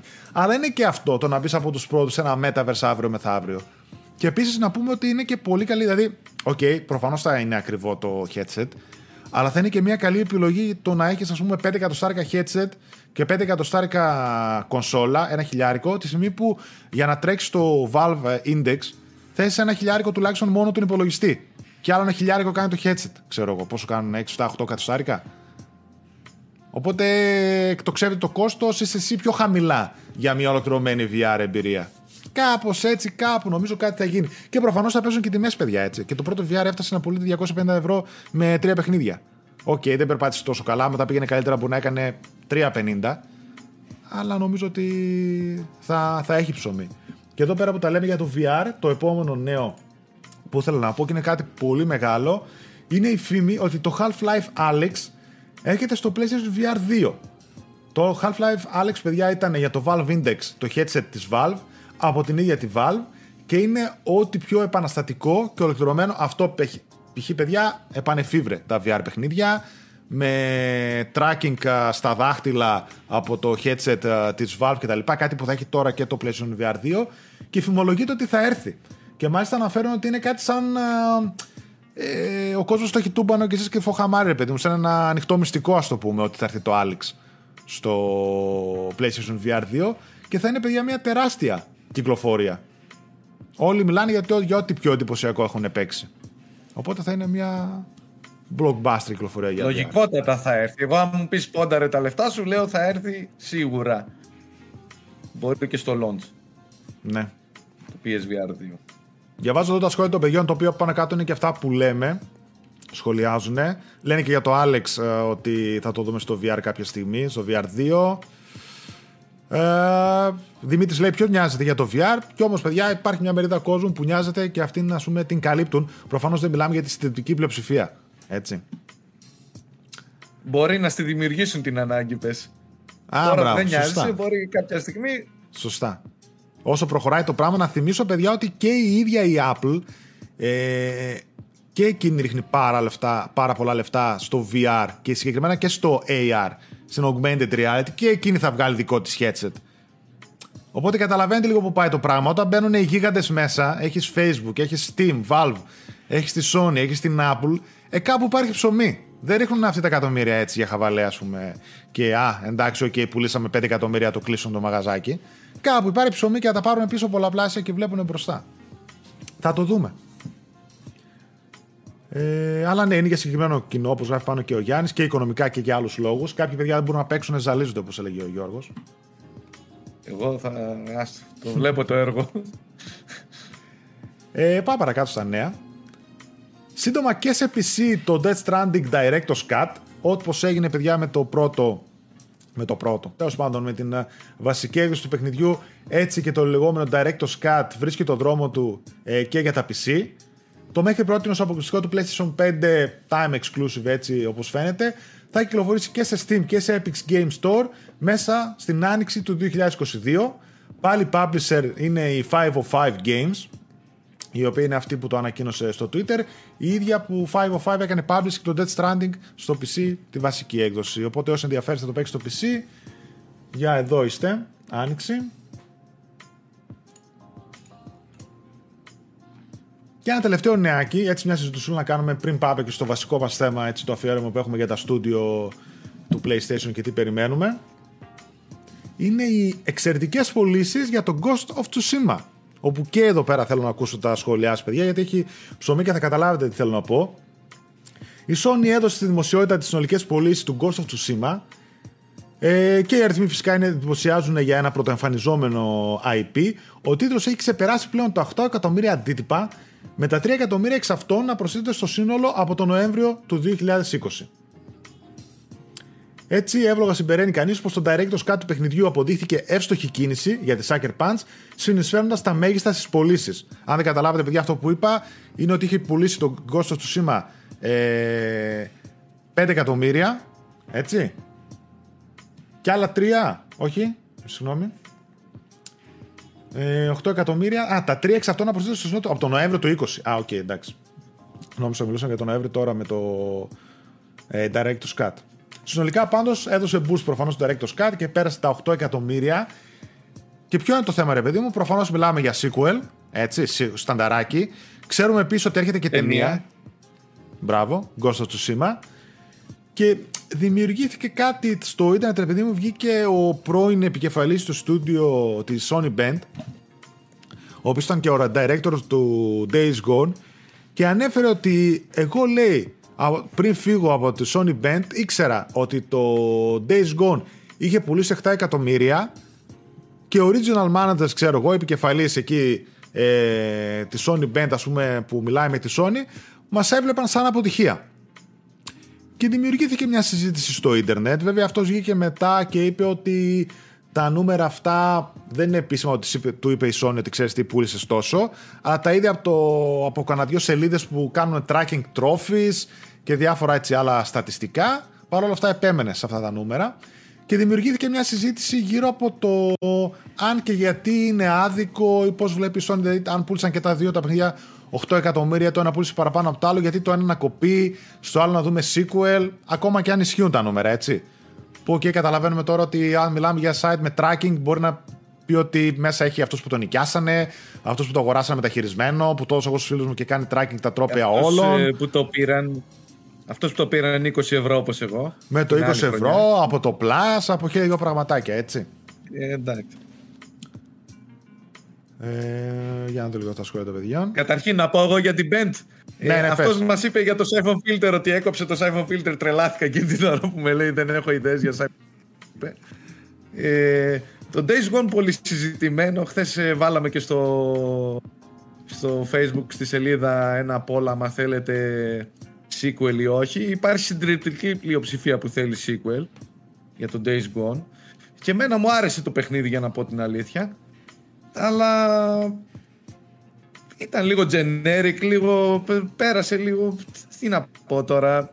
Δικαίως νομίζω, δε- δεν το έκοψε καταρχήν η Sony από ό,τι έχω καταλάβει. Το έκοψαν ε, μέσα από, το, από την Bend, από το management της Band. Ναι. Το Ναι, ναι. sequel του... Ε, αυτοί που είναι ανάμεσα τέλος Δεν πάντων. το- Έτσι. Υπάρχουν managers που είναι ανάμεσα στη μαμά Sony, ξέρω εγώ, και σε κάποια studios και OK, okay, κόπηκε εκεί. Δεν, δεν πέρασε σαν ιδέα, ας πούμε, στο CEO να πει, ξέρω εγώ, σε αυτούς που είναι η δουλειά τους. Και λέγανε μάλιστα και κάνανε και pitch κάποιες άλλες ιδέες, έτσι. Αντί για sequel του Days Gone. Ναι, για το Open World ε, Resistance. Ναι. Τους είπε μετά αυτό εκεί πέρα η manager από τη Sony αν μπορούν να επαναφέρουν κάποιο άλλο franchise όπως το Symptom Filter. Είπαν αυτοί ότι δεν έχουμε ιδέα πώς να τα αναφέρουμε. Greek Kings, ευχαριστούμε πάρα πολύ για το subscribe. Οπότε πάει και αυτό. Symptom Filter λέγανε για Open World, αλλά δεν περπάτησε. Ε, συγγνώμη, Resistance, αλλά δεν ξετρελάθηκαν λέει με την ιδέα. Και τελικά καταλήξαμε, παιδιά, η, θα το πούμε και παρακάτω, η είδηση είναι ότι δουλεύουν σε ένα καινούριο παιχνίδι η Sony Bend. Ένα open world παιχνίδι που θα χρησιμοποιήσουν ό,τι μάθανε από το Days Gone και θα είναι ένα καινούριο IP, open world κτλ. Το θέμα είναι ότι. OK, okay, προφανώς ασχολήθηκε και ο πρώην επικεφαλής της Sony, του director τέλος πάντων του Days Gone, και ψιλοφάνηκε ότι είναι έτσι πικραμένος γενικότερα με όλη αυτή την κατάσταση. Αλλά εγώ ρε παιδιά δεν το βρίσκω και τελείως ας πούμε παράλογο αυτό που έγινε. Μην σας πω ότι και εγώ θα έκανα το ίδιο. Δηλαδή ακόμα και το ίδιο να πουλούσανε ή ακόμα και παραπάνω να πουλούσε το Days Gone. Το οποίο, οκ, δεν έπεισε ότι πούλησε εκεί 30 εκατομμύρια. Λέει αυτός ότι πούλησε 8. Όσα πούλησε τώρα τον κόσμο του σήμερα, σας είπα. Μιλάει μέσα από Statista και τέτοια. Ε, άμα το δούμε σφαιρικά, γιατί πολλοί έτσι μπήκαν σε αυτή την, α, την α, ανταλλαγή έτσι, Σύγκριση. απόψεων, στη σύγκριση, μπράβο. Ε, πρέπει να δούμε λίγο το πράγμα σφαιρικά. Όπως αναφέραμε και κάποια σχόλια που κάναμε στο group ε, που έχουμε στο facebook, έτσι. Ότι ε, να μπείτε και εκεί, υπάρχει link κάτω στην α, περιγραφή. Και ένα σχόλιο που έκανε είναι ότι πρέπει να δούμε καταρχάς και αυτά τα τεμάχια πότε πουλήθηκαν. Όπως είπες και εσύ, εγώ τα αγόρασα στα 20 ευρώ. Έτσι λες το Days Gone. Πόσα πουλήθηκαν day one, ας πούμε, αυτά τα τεμάχια. Το Ghost of Tsushima αυτή τη στιγμή, παιδιά, κάτω από 40 ευρώ δεν έχει πέσει. Και έχει κυκλοφορήσει εδώ και δύο χρόνια. Και βγάζουν και ένα Director's Cut το οποίο ξαναπηγαίνει την τιμή του στα 70, 80, πόσο έκανε το Director's Cut. Την ανεβάζει που και εκεί να το κάνουν έκδοση πάλι θα πάει στα 50. Τώρα η βασική έκδοση του PS4 αυτή τη στιγμή κάνει 40 ευρώ. Έτσι από τα 60-70 πόσο έκανε. Ενώ το Days Gone μετά από λίγους μήνες, Νοέμβρη, πότε ήταν και τα λοιπά, είχε κάνει 30 ευρώ. Το δίνανε. 40 νομίζω Σεπτέμβρη ήταν στις πρώτες εκτόσεις μετά από ένα τρίμηνο ήδη. Και εννοείται φυσικά κοιτάνε και πάρα πολύ σημαντικό που το πιστεύω ότι παίζει μεγάλο ρόλο για τη Sony το Metacritic. Ή ας το πούμε γενικότερα οι βαθμολογίες, το η συνολική άποψη του κόσμου για το παιχνίδι, τα βραβεία που παίρνει τον κόσμο του Σίμα που είχε, πήρε πάρα πολλά βραβεία για το art direction, για τη μουσική του, ε, για τον κόσμο που δημιούργησε. Οι Ιάπωνες είπαν πάρα πολλά λόγια για ένα αμερικάνικο στούντιο που έκανε ένα τέτοιο παιχνίδι. Παίζει και αυτό. Η αποδοχή του κόσμου, η αποδοχή από τα μέσα, το τι πρόσωπο δείχνεις και σε αφήνει παίζει ρόλο. Ενώ όταν βγήκε το Days Gone είχε πολλά προβλήματα, πήρε μέτρες βαθμολογίες, ήταν ένα παιχνίδι και πέρα στο 7-7,5 ας πούμε. Είχε κάποια άλλα θεματάκια, είχε πολλά bugs, να θυμάστε, πολλά frame drops. Δεν ήταν σε καμία περίπτωση στο ίδιο, στην ίδια κλίμακα με τα υπόλοιπα exclusive των υπόλοιπων PlayStation Studios. Ήταν μία βαθμίδα πιο κάτω. Τουλάχιστον και Και φαινόταν αυτό, έτσι. είναι, συ- αυτό είναι πολύ σημαντικό που λες γιατί ε, πέρα από το τι πούλησε, αν το πούλησε στα 20 ευρώ, αν έβγαλε τα έξοδα του, γιατί δεν ξέραμε τι budget είχε το κάθε παιχνίδι πρώτον. Για να αξιολογήσουμε. Εντάξει, δεν μπορούμε εμείς να ξέρουμε πόσο κόστησε το Days Gone και το Ghost of Tsushima. Αλλά το θέμα είναι ότι εσύ σαν PlayStation, ε, σαν ε, Sony, πολυδιαφημίζεις τα exclusive και δεν μπορεί ένα παιχνίδι ε, από τα PlayStation Studios να σου είναι στο Metacritic στο 70. είναι μια κακιά διαφήμιση να το πούμε έτσι. Ναι, είναι αυτό που σου είπα, Οπότε- ότι δίνουν πολύ, πολύ μεγάλο ρόλο στο, στα, στο Metacritic και τέλος πάντων να βγουν τα παιχνίδια άψογα με βαθμολογίες, να είναι πάντα μέσα στη συζήτηση για τα The Game Awards, για βραβεία. Το έχουμε δει με όλα τα υπόλοιπα παιδιά, ό,τι και να δείτε, ήταν παντού. Υποψήφια και έχουν αποσπάσει τεράστιες βαθμολογίες, έτσι. Όχι άδικα φυσικά και αυτό και προφανώς έπεσε λίγο πιο κάτω. Ένα άλλο πράγμα που είναι, που και αυτό δεν είναι γιατί πολλοί λένε Α, η Sony ξέρω εγώ, γιατί δεν τους αφήνει να δώσουν sequel κτλ. Δεν βλέπουν το άλλο όμως. Ότι η Sony τους δίνει λεφτά αβέρτα και τους λέει: Οκ, ξέρετε τι. Δεν περπάτησε τόσο καλά όσο θα θέλαμε. Πάρτε άλλα τόσα εκατομμύρια και ξαναβγάλετε καινούριο παιχνίδι. Δηλαδή το να ξαναβγάλεις ένα νέο IP, αντί να βγάλεις ένα remake, ένα sequel, ένα κάτι που θα είναι πιο φθηνό και πιο γνωστό στον κόσμο, τους ξαναδίνουν λεφτά να ξαναβγάλουν ένα ολοκένουργιο open world παιχνίδι. Δηλαδή αυτό δεν το βλέπει ο κόσμος. Θα μπορούσαν να πηγαίνει να πούνε: Α, οκ, γεια σας. Το κλείνω με το στούντιο που λέει ο λόγος. Ή μην βγάζετε τίποτα άλλο. Ή πάρτε κάτι άλλο εργολαβία safe να, να έχετε ένα μισθό και να απασχολείστε απλά. Το είχαμε πει και πέρσι στην εκπομπή με τα studios ότι δείξαν εμπιστοσύνη στην Bend, παρόλο που δεν πήγε τόσο καλά το Days Gone ε, και τους Ναι. δίνουν budget για ένα open world παιχνίδι. Εντάξει, τι να λέμε τώρα. Άμα δεν τα καταφέρει πάλι η band να πάει καλά και το επόμενο open world το IP το καινούριο που θα βγάλουν, τότε Ίσως να είναι Δύσκολα δύσκολα τα τα πράγματα. πράγματα. Ναι, ναι. Όχι, εγώ πιστεύω πρώτον ότι δεν πρέπει να πούλησε τόσο πολύ, αλλά έστω και 5-6 εκατομμύρια να πούλησε ένα Days Gone είναι παιδιά και αυτό που είπε πριν ο Γιώργος και με το πόσο κόστησε κάτι να το φτιάξεις και με τι σου φέρνει πίσω. Υπάρχει άποψη στον κόσμο, παιδιά, ότι ξέρετε τι, κόστησε 100 εκατομμύρια, ξέρω εγώ, ένα παιχνίδι. Έκανε τζίρο 200, έβγαλε άρα 100 εκατομμύρια κέρδος, άρα είναι εντάξει, είναι κερδοφόρο. Όχι, παιδιά, δεν είναι έτσι και στα μαγαζιά και στις επιχειρήσεις και στις ταινίες και στα παιχνίδια, αν κάτι κάνει 100, θα πρέπει να φέρει πίσω 500. Θα πρέπει να φέρει πίσω 700 χίλια. Για τέτοιο πολλαπλασιασμό του κόστους του ε, μιλάμε. Έτσι, δεν είναι ότι α, κάνει ένα, έφερα πίσω δύο, είμαστε OK. Γιατί αυτό το παιχνίδι θα σου κάνει 100, θα φέρει πίσω 500, που πάει να πει ότι θα καλύψει τα κόστη του, έτσι. Θα καλύψει χρόνια ακόμα μισθούς για το sequel ή για το επόμενο παιχνίδι που θα βγάλουν. Θα καλύψει τις αποτυχίες που είχε σαν εταιρεία από άλλα παιχνίδια που δεν καλύψανε τα κόστη τους ή σου φέρανε πίσω, ξέρω εγώ, ζημιά. Όλα αυτά, ρε παιδί μου, είναι πολλαπλάσιο το κέρδος που πρέπει να σε φέρουν. Δεν αρκεί το διπλάσιο. Κατάλαβες. Οπότε, ναι, αν ένα κόστος του σήμα Ναι, το- κόστησε 10 και τους έφερε πίσω 100, σου λένε ναι, α, ωραία επιτυχία. Αν κάτι τους κόστησε 50 και τους έφερε πίσω 100, ε, δεν είναι το ίδιο. Κατάλαβες. Χώρια την Οι αναγνώριση. αριθμοί είναι αμήλικτοι, παιδιά. Ναι, είναι ναι, ναι, είναι επιχειρήσεις. Επιχείρηση είναι ισόρρηκτη. Η Sony. Και συν της άλλης, δεν είναι μόνο τα 100 που κόστησε, γιατί δίνουν άλλα 50 σε marketing και διαφήμιση. Εντάξει, δεν μπορείς δηλαδή τώρα ένα στούντιο απασχολεί δηλαδή κάθε 2-3 χρόνια 5 που θα βγάλει το παιχνίδι ε, και να σου αποτύχει. Δηλαδή απλά να βγάλει το κόστος του, όπως είχε γίνει και με το Death Stranding. Θυμάσαι και Ναι. αυτό δεν είπανε ποτέ νούμερα κτλ. κτλ.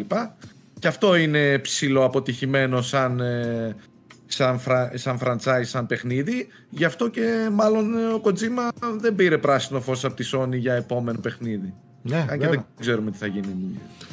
Είναι επιχειρήσεις όπως είπε και εσύ, τα νούμερα είναι αμήλικτα, ρε παιδί μου. Δεν έχει κάτι. Είναι και κάτι το τι θα δώσεις να ασχοληθεί. Δηλαδή, άμα τον άλλον του δώσει λεφτά για τα επόμενα πέντε χρόνια και να τον έχεις απασχολημένος στο 5 εκατομμύρια, δεν είναι εύκολη απόφαση.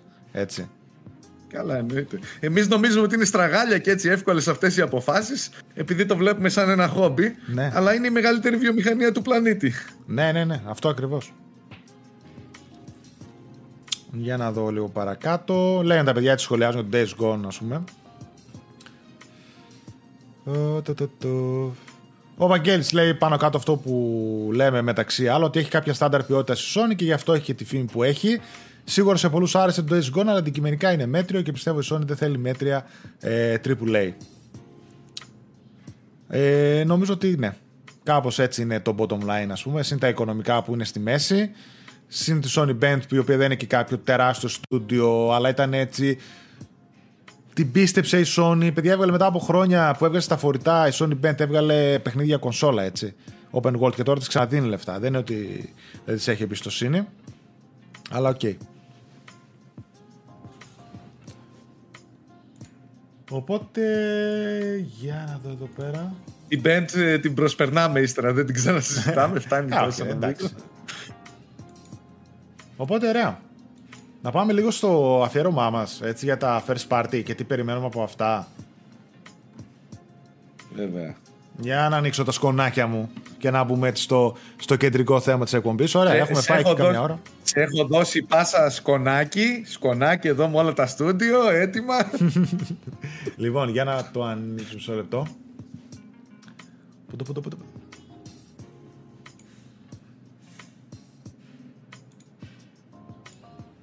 Ωραία. Λοιπόν, για να μπούμε παιδιά στο κεντρικό θέμα της α, εκπομπής, το οποίο είναι φυσικά τι μας ετοιμάζουν τα PlayStation Studios. Ε, η τελευταία δήλωση που είχαμε από τη Sony, τώρα εν ώψη, ε, όχι εν ώψη, έχει γίνει ήδη η CES, όπου είχε εκεί πέρα μια παρουσίαση η Sony, είπε για το PlayStation VR 2, έδειξε τις νέες τηλε- τε- τηλεοράσεις, έδειξε το Sony Vision, το όχημα τέλος πάντων και τα λοιπά, εκεί πέρα που κάνουν ένα αυτοκίνητο και μεταξύ άλλων, ε, για το PlayStation 5 αναφέρθηκε ε, ότι 17 first party studios δουλεύουν πάνω σε αποκλειστικά παιχνίδια για το PlayStation 5. Σωστά; ναι, ναι. Και σας έχουμε ετοιμάσει εδώ πέρα έτσι για να σχολιάζουμε και μεταξύ μας ποια είναι πρώτον όλα αυτά τα studio πλέον μετά τις εξαγορές που είχαμε το 2021 και τι φημολογείται ή ξέρουμε επίσημα ε, ετοιμάζουν. Έχουν βγει και κάποιες άλλες έτσι ειδισούλες τις οποίες θα τις λέω ε, όταν αναφερόμαστε στο κάστο του στούντιο και θα σχολιάζουμε εννοείται φυσικά και στο chat ερωτήσεις σας και τα δικά σας σχόλια τα διαβάζω. Λοιπόν, ξεκινάω από την band. Από την αγαπημένη band που μόλις τώρα λέγαμε. Ε, μία band, παιδιά, η οποία μας έχει δώσει τη σειρά Saffron Filter στο PlayStation 1. Έχει δώσει το Uncharted Golden Abyss στο PS Vita. Έτσι. Και εκεί ήθελε sequel και εκεί δεν της άφησαν να κάνει sequel. Το Days Gone στο PS4. Και τι έχουμε να περιμένουμε, Γιώργο, Sony Band. Resistance Retribution, το PSP. Resistance Retribution, α, τώρα γι' αυτό το θυμήθηκα. Είχαν βγάλει το Resistance στο PSP, που ήταν third person, ωραίο παιχνίδι. Και το θυμήθηκα που είπαν για Open World ε, Resistance. Ε, θα βγάλουν ναι, το, είπα- ό,τι είπαμε, ε, νέα IP, Open World, αλλά κανείς δεν ξέρει περί τίνος πρόκειται. Υπάρχει περίπτωση να είναι αυτό Πάνω.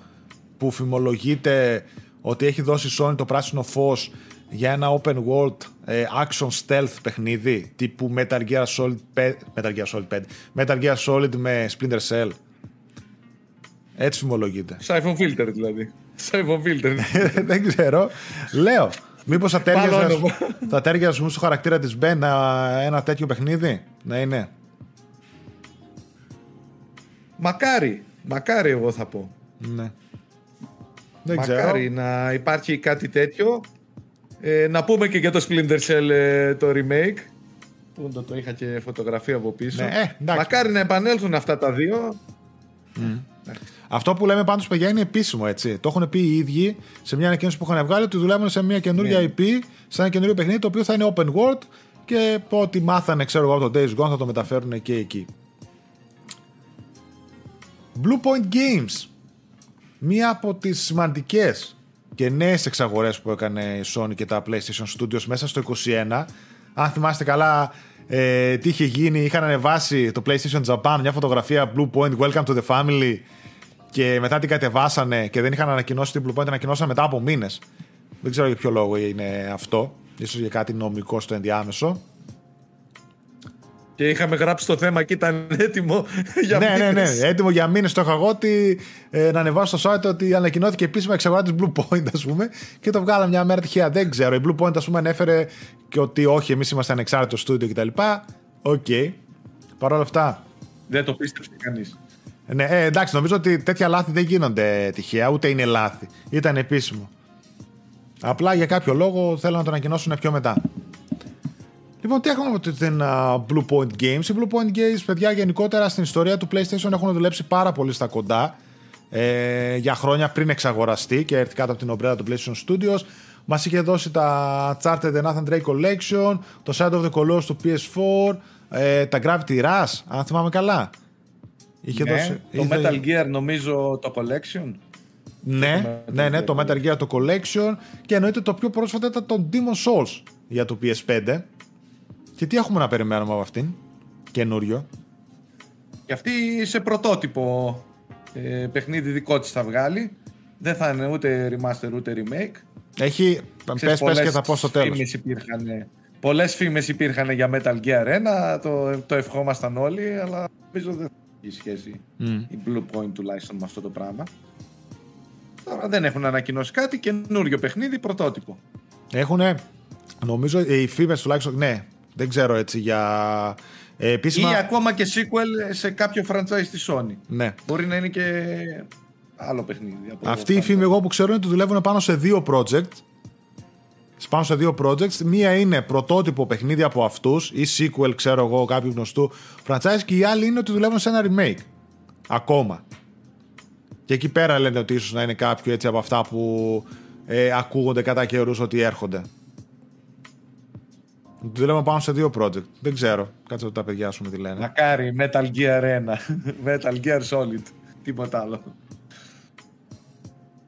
Ναι, ναι, ναι, ναι, ναι. Για να δω. Α, Bloodborne να αναμένουν, λέει πολλά παιδιά. 4K FPS κτλ. Bloodborne 2, αλλά ok. Okay. Ναι, δεν ξέρω αν θα τα αναλάβει κάτι τέτοιο ε, μια Blue Point. Νομίζω ότι θα παίξει όντως σε κάτι άλλο. Δηλαδή ένα remake γνωστού παιχνιδιού δεν ξέρω πόσο μεγάλο παιχνίδι θα είναι αυτό. Και μετά με κάτι καινούριο δικό της, η οποία νομίζω το κέρδισε με το σπαθί της, βέβαια, έτσι. Το να μπορεί να φτιάξει ένα όλο καινούργιο IP δικό της μετά από τόσα χρόνια. Και ειδικά με τέτοιες δουλειές που έχει ρίξει, δηλαδή το Shadow of the Colossus ή το Demon Souls κτλ. Τεχνικά και μόνο ήταν άψογα. OK, okay, σαν παιχνίδι ήταν γνωστά. Τεχνικά και μόνο ήταν άψογα. Αφού βγήκαν εδώ Μιγιαζάκη και έλεγε ότι ασκήθηκε πίεση στην ομάδα γραφικών του Elden Ring μετά από τον Demon Souls που είδανε, ας πούμε. Τα γραφικά που όχι ότι δεν τα φτάσει, αλλά ok, okay, καταλαβαίνουμε. Καλό είναι αυτό. Να ανεβαίνει ο πήχης. Να ανεβαίνει. Ναι, ναι, όχι, να ανεβαίνει προφανώς. Όχι, είναι πολύ δυνατή ομάδα η Blue Point. Ήταν από τις καλύτερες αγορές που θα μπορούσαν να κάνουν. Ταιριάζει πάρα πολύ στο κλίμα έτσι και στο. Ε, του PlayStation. Fire Sprite. Η Fire Sprite, παιδιά, ήταν από τις τελευταίες έτσι χρονικά ε, εξαγορές για το 2021 και πρόκειται, παιδιά, ε, για ένα βρετανικό στούντιο το οποίο, αν δεν το ξέρετε, σας το λέμε εμείς τώρα, είναι πάρα πολύ μεγάλο. Από τα πιο μεγάλα, νομίζω γύρω στους 250 εργαζομένους, έτσι, από τα πιο μεγάλα στούντιος ε, και ειδικά στην ε, Βρετανία αποκτήθηκε από τη Sony, πέφτει κατευθείαν στα βαθιά.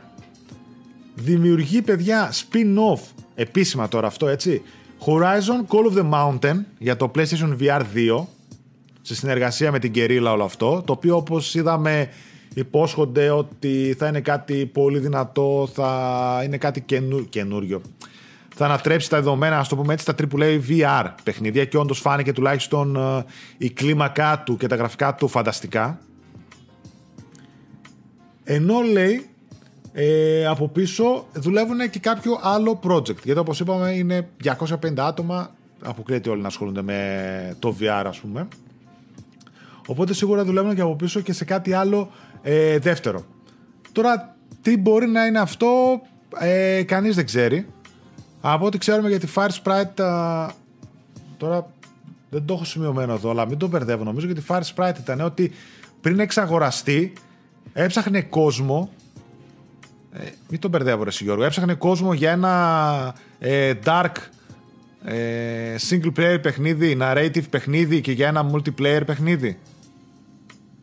Δεν ε, βρήκατε τις πληροφορίες να σου Όχι, όχι, το θυμάμαι εγώ πολύ καλά. Το είχαμε βάλει κάποια στιγμή και νομίζω ότι η Fire Sprite ε, λέγαμε πριν εξαγοραστεί ότι είχε βάλει αγγελία για ένα dark narrative παιχνίδι ότι φτιάχνει και ένα multiplayer παιχνίδι ότι φτιάχνει. Οπότε μπορεί όντως να δούμε κάτι από αυτά από τη Fire Sprite. Θα είναι καλή μεταγραφή αυτή, πέρασε λίγο στα ψηλά. Ναι, δεν την ξέρουμε, αλλά νομίζω ότι μετά από χρόνια θα την αναφέρουμε έτσι και θα λέμε το όνομά της, παιδί μου, για καλό λόγο. Guerrilla Games. OK, okay, παιδιά, τα προφανή. Guerrilla Games, έτοιμο το Horizon Forbidden West. Έχει γίνει χρυσό. Κυκλοφορεί το Φεβρουάριο. Ήταν το πιο επιτυχημένο, νομίζω, νέο IP τη Sony για την PlayStation 4 γενιά, το Το πρωτότυπο, παιδιά, πούλησε πάνω από 10 εκατομμύρια τεμάχια. Έτσι. Φανταστείτε ένα καινούριο παιχνίδι να βγαίνει και να πουλάει τόσο πολύ, χωρίς να το ξέρει κανένας. Ετοιμάζει ήδη spin-off σε συνεργασία με τη Fire Sprite το Horizon Call of the Mountain για το PlayStation VR 2.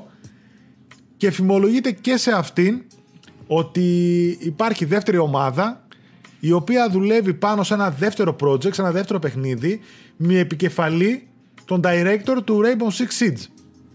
Οπότε ίσως να μιλάμε και για ένα multiplayer τίτλο. Ναι, αυτόν ε, τον έχουν πάρει εδώ και χρόνια. Οπότε λογικά έχει προχωρήσει την ανάπτυξη αυτό το παιχνίδι. Νομίζω δεν μπορεί να. δεν πρέπει να είναι και τόσο μακριά όσο το βλέπουμε τώρα. Και ξέρουμε ότι η Sony θα επενδύσει στο multiplayer, το έχουμε πει πολλές φορές για το PS5, γιατί λείπουν τα multiplayer από τα PlayStation Studios. Οπότε για να δούμε τι θα γίνει με αυτό. Ναι. Να σκεφτείτε, το Horizon κλασικά εντάξει θα πάει πολύ καλά. Να σκεφτείτε παιδιά ότι το Horizon διάβασα σήμερα ότι έχει, κυκλοφορεί, έχει ε, ξεκινήσει η ανάπτυξή του λένε για τον Απρίλιο του 2017. Δηλαδή με το που κυκλοφόρησε το 1 έτσι, ήδη είχε ξεκινήσει η ανάπτυξη του 2 για να βγει τώρα, το 22. Μια πενταετία, έτσι. Οπότε μάλλον και από το Rainbow Six Siege εγώ το ξέρω τουλάχιστον δύο χρόνια, αν θυμάμαι καλά, αυτή την είδηση. Ναι, δύο χρόνια σίγουρα είναι αυτό που πήγε ο director του Rainbow ναι. Six. Housemark. Ίσως το 23, το 24, λογικά κάπου εκεί πρέπει ναι. να το περιμένουμε αυτό το multiplayer. Ε, Housemark, παιδιά. Ε, μία επίσης εξαιρετική κατ' εμέ προσθήκη στα PlayStation Studios η οποία έγινε μέσα στο 21. Ε, φιλανδικό στούντιο το οποίο ήδη έχει μεγάλη κινητικότητα σε προσλήψεις. Θέλει να μεγαλώσει και να δυναμώσει. Κυκλοφόρησε το Returnal φέτος το 21 το οποίο για μένα είναι τα αγαπημένα μου παιχνίδια που έπαιξα φέτος, δηλαδή είναι ανεπανάληπτο. Και τώρα τι μπορεί να ετοιμάζει. Να θυμίσω έτσι λίγο για την ιστορία του στούντιο ότι έβγαζε πάρα πολλά arcade παιχνίδια. Μικρότερες, εγώ και ο Γιώργος τα παίζαμε. Δεν ξέρω πόσοι άλλοι από εσάς τα Εμείς έχετε παίξει. Είμαστε οι πρωτομάστερες της Housemark. Dead, Dead Nation. Ε, Alienation. Alienation, μπράβο. Ε, ποιο άλλο. Τώρα τελευταία που είχε βγάλει. Next Machina, που ήταν ωραίο, arcade παιχνίδι. Παιχνιδάρα, παιχνιδάρα. Να το πάρουν στα 2-3 ευρώ που το δίνουν. Ε, το Next Machina, νομίζω τέτοια τιμή έπαιζε. Ναι, ναι, ναι. Είναι φοβερό παιχνίδι. Και ακόμα ένα είχε βγάλει, το οποίο όμως δεν ήταν και πολύ καλό. Ήταν ναι, το εκείνο, και εκείνο το έκανα review, το ξέχασα ναι, όμως. Ναι. και βγήκανε παιδιά ήδη και είπαν ότι ξέρετε τι βγάζουμε μικρά παιχνιδάκια τέτοια, παίρνουν βαθμολογίες αλλά δεν πουλάνε. Ακόμα και στα PS Plus και στα Game Pass και αυτά να βγούμε δεν πουλάνε. Ε, οπότε σταματήσανε, σταματάμε να κάνουμε arcade παιχνίδια. Είχαν μπει σε μια διαδικασία να βγάλουν ένα multiplayer, θυμάσαι; Ένα multiplayer τίτλο λέγανε έτσι, στα ναι. πρότυπα των τότε κυκλοφοριών που βγαίνανε. Αλλά τελικά πάγωσε αυτό το project, το παρατήσανε. Ακυρώθηκε και βγάλαν τελικά συνεργασία με τη Sony το Returnal. Οπότε για το μέλλον της Housemark ε, αυτό που ξέρουμε είναι πολύ λίγο φημολογείται και η ίδια κάνει κάποια teasers και φημολογείται ότι ίσως να έχουμε εξτρά περιεχόμενο για το Returnal. Δηλαδή για ένα ήδη ε, γνωστό παιχνίδι, το οποίο φημολογείται επίσης ότι θα κυκλοφορήσει κάποια στιγμή και σε PC. Ίσως εκεί να βγει μια ολοκληρωμένη έκδοση και να βγει σαν DLC, σαν expansion και στο PS5. Ότι θα βγει έξτρα περιεχόμενο. Τώρα αυτό θα είναι DLC, ένα expansion ή πόσο μεγάλο θα είναι αλλά ναι, αυτό φημολογείται από τη Housemark σε πρώτη φάση και το ότι μεγαλώνει πάρα πολύ το στούντιο με προσλήψει. Οπότε νομίζω ότι έχουμε ακόμα χρόνια μπροστά μας για να δούμε κάτι καινούριο από αυτούς. Εγώ πάντως να σου πω την αλήθεια, λέγανε ότι τα arcade shooters τότε δεν τα πολύ παίζει ο κόσμος. Ε, δίκιο είχαν, αλλά και το Returnal ε, απευθύνεται πάλι σε ένα ειδικό κοινό. Ναι, σε, ένα, ένα κοινό. Ναι, ναι. Δηλαδή ε, βγάλτε κάτι πιο mainstream ρε παιδί μου να εκτοξευτεί το στούντιο αυτό το πιστεύουμε έτσι ήμασταν από τους πρώτους έχουμε μια σύνδεση με αυτό το στούντιο ναι έχουν εξαιρετικά. Πιο mainstream, ρε παιδί μου, περίμενα. Δηλαδή, έτσι, τη λούπα, σε όλα τα παιχνίδια και στα προηγούμενα, έτσι, παρόλο που ήταν πιο μικρά, η λούπα του gameplay, το shooting, ξέρω εγώ, ή και αυτό που κάνουν στα γραφικά με τα Voxers και τέτοια που είναι μια δικιά τους τεχνολογία που την εσωματώσαν στην Unreal Engine, παιδιά, είναι εξαιρετικό. Δηλαδή, το shooting και οι μηχανισμοί και αυτά Εντάξει, ναι, όντως μπορούν να βγάλουν κάτι πιο mainstream, ρε παιδί μου. Και να κάνουν και να έχουν μια ευρύτερη αναγνώριση και σε πωλήσεις. Αλλά τώρα κάτω από τη Sony, από τη στιγμή που ε, έχουν ε, εξασφαλίσει ξέρω εγώ, τα κεφάλαια και είναι λίγο πιο ήσυχοι, μπορούν όντως να κάνουν κάτι άλλο. Ε, έχει φύγει η πίεση εκείνη που Ναι. όταν βγάλα την ανακοίνωση που δεν πουλάει και εγώ σκέφτηκα τότε θα κλείσει. Πάει, πάει, πάει Χάσμαρ και έλεγα τότε. Ναι, ναι, ναι. Και ήταν Όχι, από τα ναι, μεγαλύτερα ναι, έτσι στούντιο τα οποία είναι και στη Φιλανδία και γενικότερα στο βορρά της Ευρώπης. Η Somnia Games. Αυτή παίζει να δουλεύει σε πέντε παιχνίδια ταυτόχρονα, ξέρω εγώ. Έτσι. Ε, μία από τις καλύτερες value for money. Μεταγραφάρα. μεταγραφάρα. Μεταγραφή αεροδρομίου. Στον Λόντεν έχει να το λέει. 300 εκατομμύρια απόσταση είχε βγει η Somniac. Το έχει βγάλει 100 φορές πίσω το κεφάλαιο που τη δώσανε. Η Somniac Games από τη Sony. Ε, συνεχίζει με Marvel. Ε, συνεχίζει επίσημα, ξέρουμε από το State of Play τι είχαν βγάλει ε, Σεπτέμβριο-Οκτώβρη και ήταν οι εκπλήξεις Spider-Man 2 και Wolverine που ήταν η ακόμα μεγαλύτερη έκπληξη. Έτσι. Ε, Χαμός είχε γίνει. ε, Χαμός. ε, ο- για το 23 νομίζω λένε, για αυτά τα δύο, τα παιχνίδια. Οπότε δεν ξέρω, λες να υπάρχει κάτι άλλο το οποίο ας πούμε δουλεύουν. Έχω κανένα δυο φήμες και κανένα δυο απόψεις για το τι άλλο μπορούν να δουλεύουν. Αν τους χωράει. Πόσο βασικά. δουλεύουν αυτοί, ρε; 24 ώρες το 24 ώρο πρέπει να δουλεύουν αυτοί τις προσπάθειες. Δεν σταματάνε ποτέ. Πόσα Ναι. παιχνίδια θα βγάλουν; Great Solomon, σε ευχαριστούμε πάρα πολύ φίλε μου για τον donate. Ξέρεις τι, υπάρχει μια φήμη πρώτον ότι υπάρχει ένα Marvel ε, multiplayer παιχνίδι στα πρότυπα του DC Online DC Universe Online, οπότε δεν ξέρω αν το έχει αναλάβει και αυτό η Insomniac ή κάποιο άλλο studio ασχολείται πάλι με Marvel. Ε, και ένα άλλο που είναι δική μου προσωπική άποψη είναι ότι ή θα υπάρχει κάποιο VR mode στο Spider-Man 2, στο Wolverine, ξέρω εγώ, ή κάποιο άλλο standalone παιχνίδι VR. Θεωρώ ότι θα κάνουν κάτι και σε VR. Και ξέρετε, παιδιά, γιατί το λέω αυτό, γιατί πολλοί δεν το ξέρουμε, αλλά η Somniac είναι ένα πολύ μεγάλο VR studio. Έχει βγάλει 4 ή 5 παιχνίδια VR, τα οποία τα έχουν πάει όλα εξαιρετικά. Βαθμολογίες είχαν 9 στα 10, ξέρω εγώ, εκτός από ένα που τα πήγε πολύ καλά. Ήταν από τα πρώτα, παιχνίδια, από τα πρώτα studios που βγάλανε παιχνίδια και αποκλειστικά συγκεκριμένα για το Oculus Rift. Έτσι. Δηλαδή υπάρχει τεχνογνωσία, ε, υπάρχει γνώση, πολύ πιθανό να δούμε κάποιο VR mode σε κάτι ή να εκμεταλλευτεί να βγάλει ένα μικρό τίτλο στο VR, να το πλασάρει για το VR2. Θα το δούμε, αλλά πιστεύω ότι κάτι θα κάνει η Somniac σε VR. Δεν νομίζω να το παρατήσει το θέμα με τόση τεχνογνωσία που έχει πίσω της. Δηλαδή πριν τα Spider-Man, παιδιά, έβγαζε VR παιχνίδια. Ναι. Καλά, Spider-Man σε VR. Τι αιώρηση θα είναι αυτή στο VR. Όχι ζαλούρα θα έχει. Και όμως έχουν βγει δύο ε, Marvel VR. Το ένα ήταν το Iron Man VR που κυκλοφόρησε από μια εταιρεία μικρή, δεν θυμάμαι. Και είχαν βγάλει ένα standalone, θυμάμαι Δεν το το Home, όχι Homecoming. Far From Home, ποιο ήταν, δεν θυμάμαι. Πάλι Home κάτι ήταν, που ήταν μια VR εμπειρία Spider-Man. Κανονικά έβαζε στολή, είχε swing τέτοια. Είχε. Εντάξει, ζαλούρα, δεν το έχω δοκιμάσει. το, το, δοκι- το δοκίμασες αυτό; όχι, όχι, αυτό λέω, δεν το έχω δοκιμάσει. Ακόμα Σε- ζαλισμένος θα σε βίντεο. Ακόμα το είδα. ζαλισμένος θα Ο Τάσος λέει: Ακούγεται αυτό, ναι, το έχω ακούσει και εγώ. Ακούγεται φήμη λέει ότι κάποιος studio της Sony φτιάχνει λέει game για το PS5 Men in Black. Το οποίο Men in Black νομίζω είναι IP της Sony Pictures. Δηλαδή είναι δικιά τους το trademark, δεν το. Δεν το αγοράζουν από κάποιον άλλο, αλλά. ε, ναι, δεν ξέρω. Υπάρχει λόγος να φτιάξει κάποιος Men in Black παιχνίδι. Γιατί υπάρχει λόγος να βγει ταινία ξανά Men in Black. Ξέρω εγώ. Δεν, ξέρω, δεν την έχω δει την τελευταία που βγήκε. Α, να σου πω την Ούτε αλήθεια. εγώ την έχω. Αλλά ναι, τώρα και το Men in Black λέει παρακάτω Force θα μπορούσε λέει, να δώσει ωραία παιχνίδια με καλή ανάπτυξη. Εντάξει, θα μπορούσε κάτι να κάνει, ξέρω εγώ. Σαν ένα action παιχνίδι και co-op, ας Θα πούμε. έρευνες εσύ 100 εκατομμύρια για να βγάλεις Men in Black παιχνίδι. Γι' αυτό λέω μήπως τώρα είναι στούντιο της Sony, μήπως θα δώσανε καμιά εργολαβία τύπου Predator, ξέρω εγώ, σε κανέναν άλλον. Α, μα ναι. Είδαμε, τα πιάσαμε τα λεφτά μας. Ilphonic, πώς λέγεται, πώς λέγεται αυτό. Ilphonic, Ilphonic. Καλά, αυτή η Ilphonic είναι καφενείο. Τέλος πάντων. Αυτά από την ε, Insomniac. Α, και Batman VR υπάρχει, λέει ο Παναγιώτης, όντως. Δεν θυμάμαι ποιο στούντιο ήταν.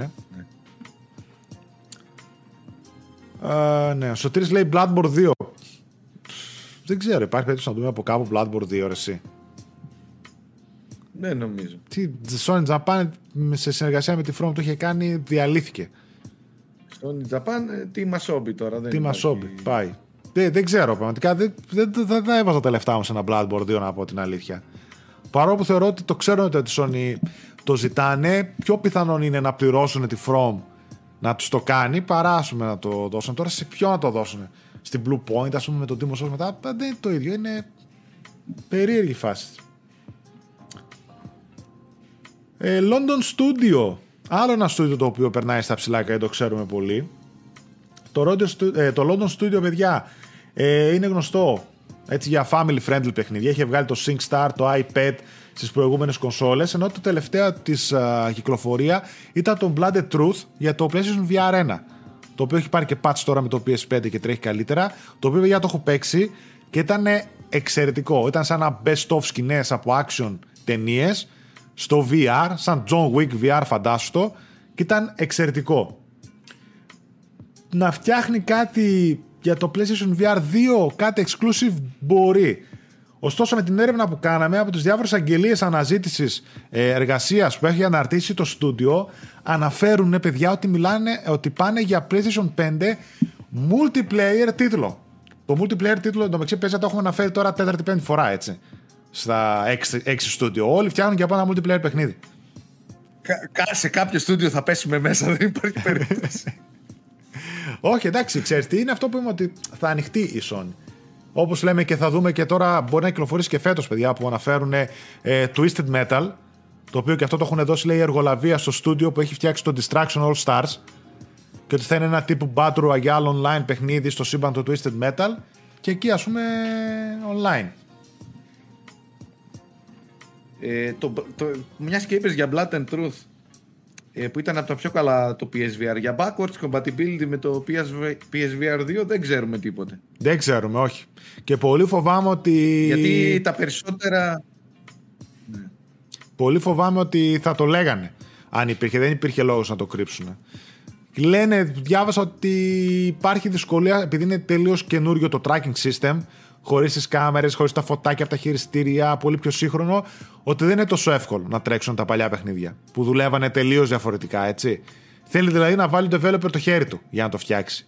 Κάποιοι λένε ότι ακόμα και αυτό είναι εύκολο και μπορεί να το κάνουν.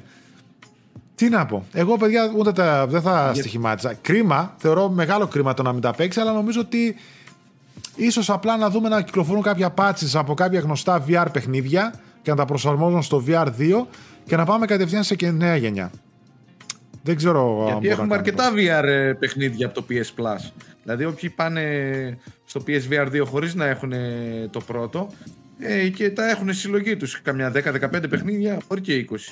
Τα καλύτερα τα έχουν δώσει στο Plus. Ναι, VR. ναι, ναι, ναι. Κάτι Moss, Astrobot και αυτά τα έχουν δώσει βέβαια. Για το Play at Home είχαν δώσει 6, 7, 8 παιχνίδια πώς είχαν δώσει. Για το Και τώρα VR. στο PS Plus ε, δώσαν τρία παιχνίδια. Θα το δούμε γι' αυτό. Media Molecule.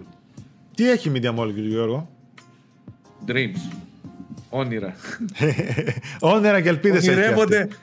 ονειρεύονται να γίνει λίγο, να ξεφτεί λίγο αυτό το παιχνίδι, αλλά δεν ξέρω ρε γάμο τώρα, ενώ άξιζε παραπάνω, δεν το βλέπω, δεν προχωράει. Έχει κολλήσει λίγο το σύστημα. Εν τω μεταξύ, η Media Molecule, παιδιά, το Dreams, δεν ξέρω πώς έχετε ασχοληθεί. Δηλαδή, κατά καιρού το δίνουν και 20 ευρώ σε εκτός. Δεν ξέρω στα καταστήματα πόσο κάνει τώρα. Αλλά είναι στην ουσία μια μηχανή γραφικών.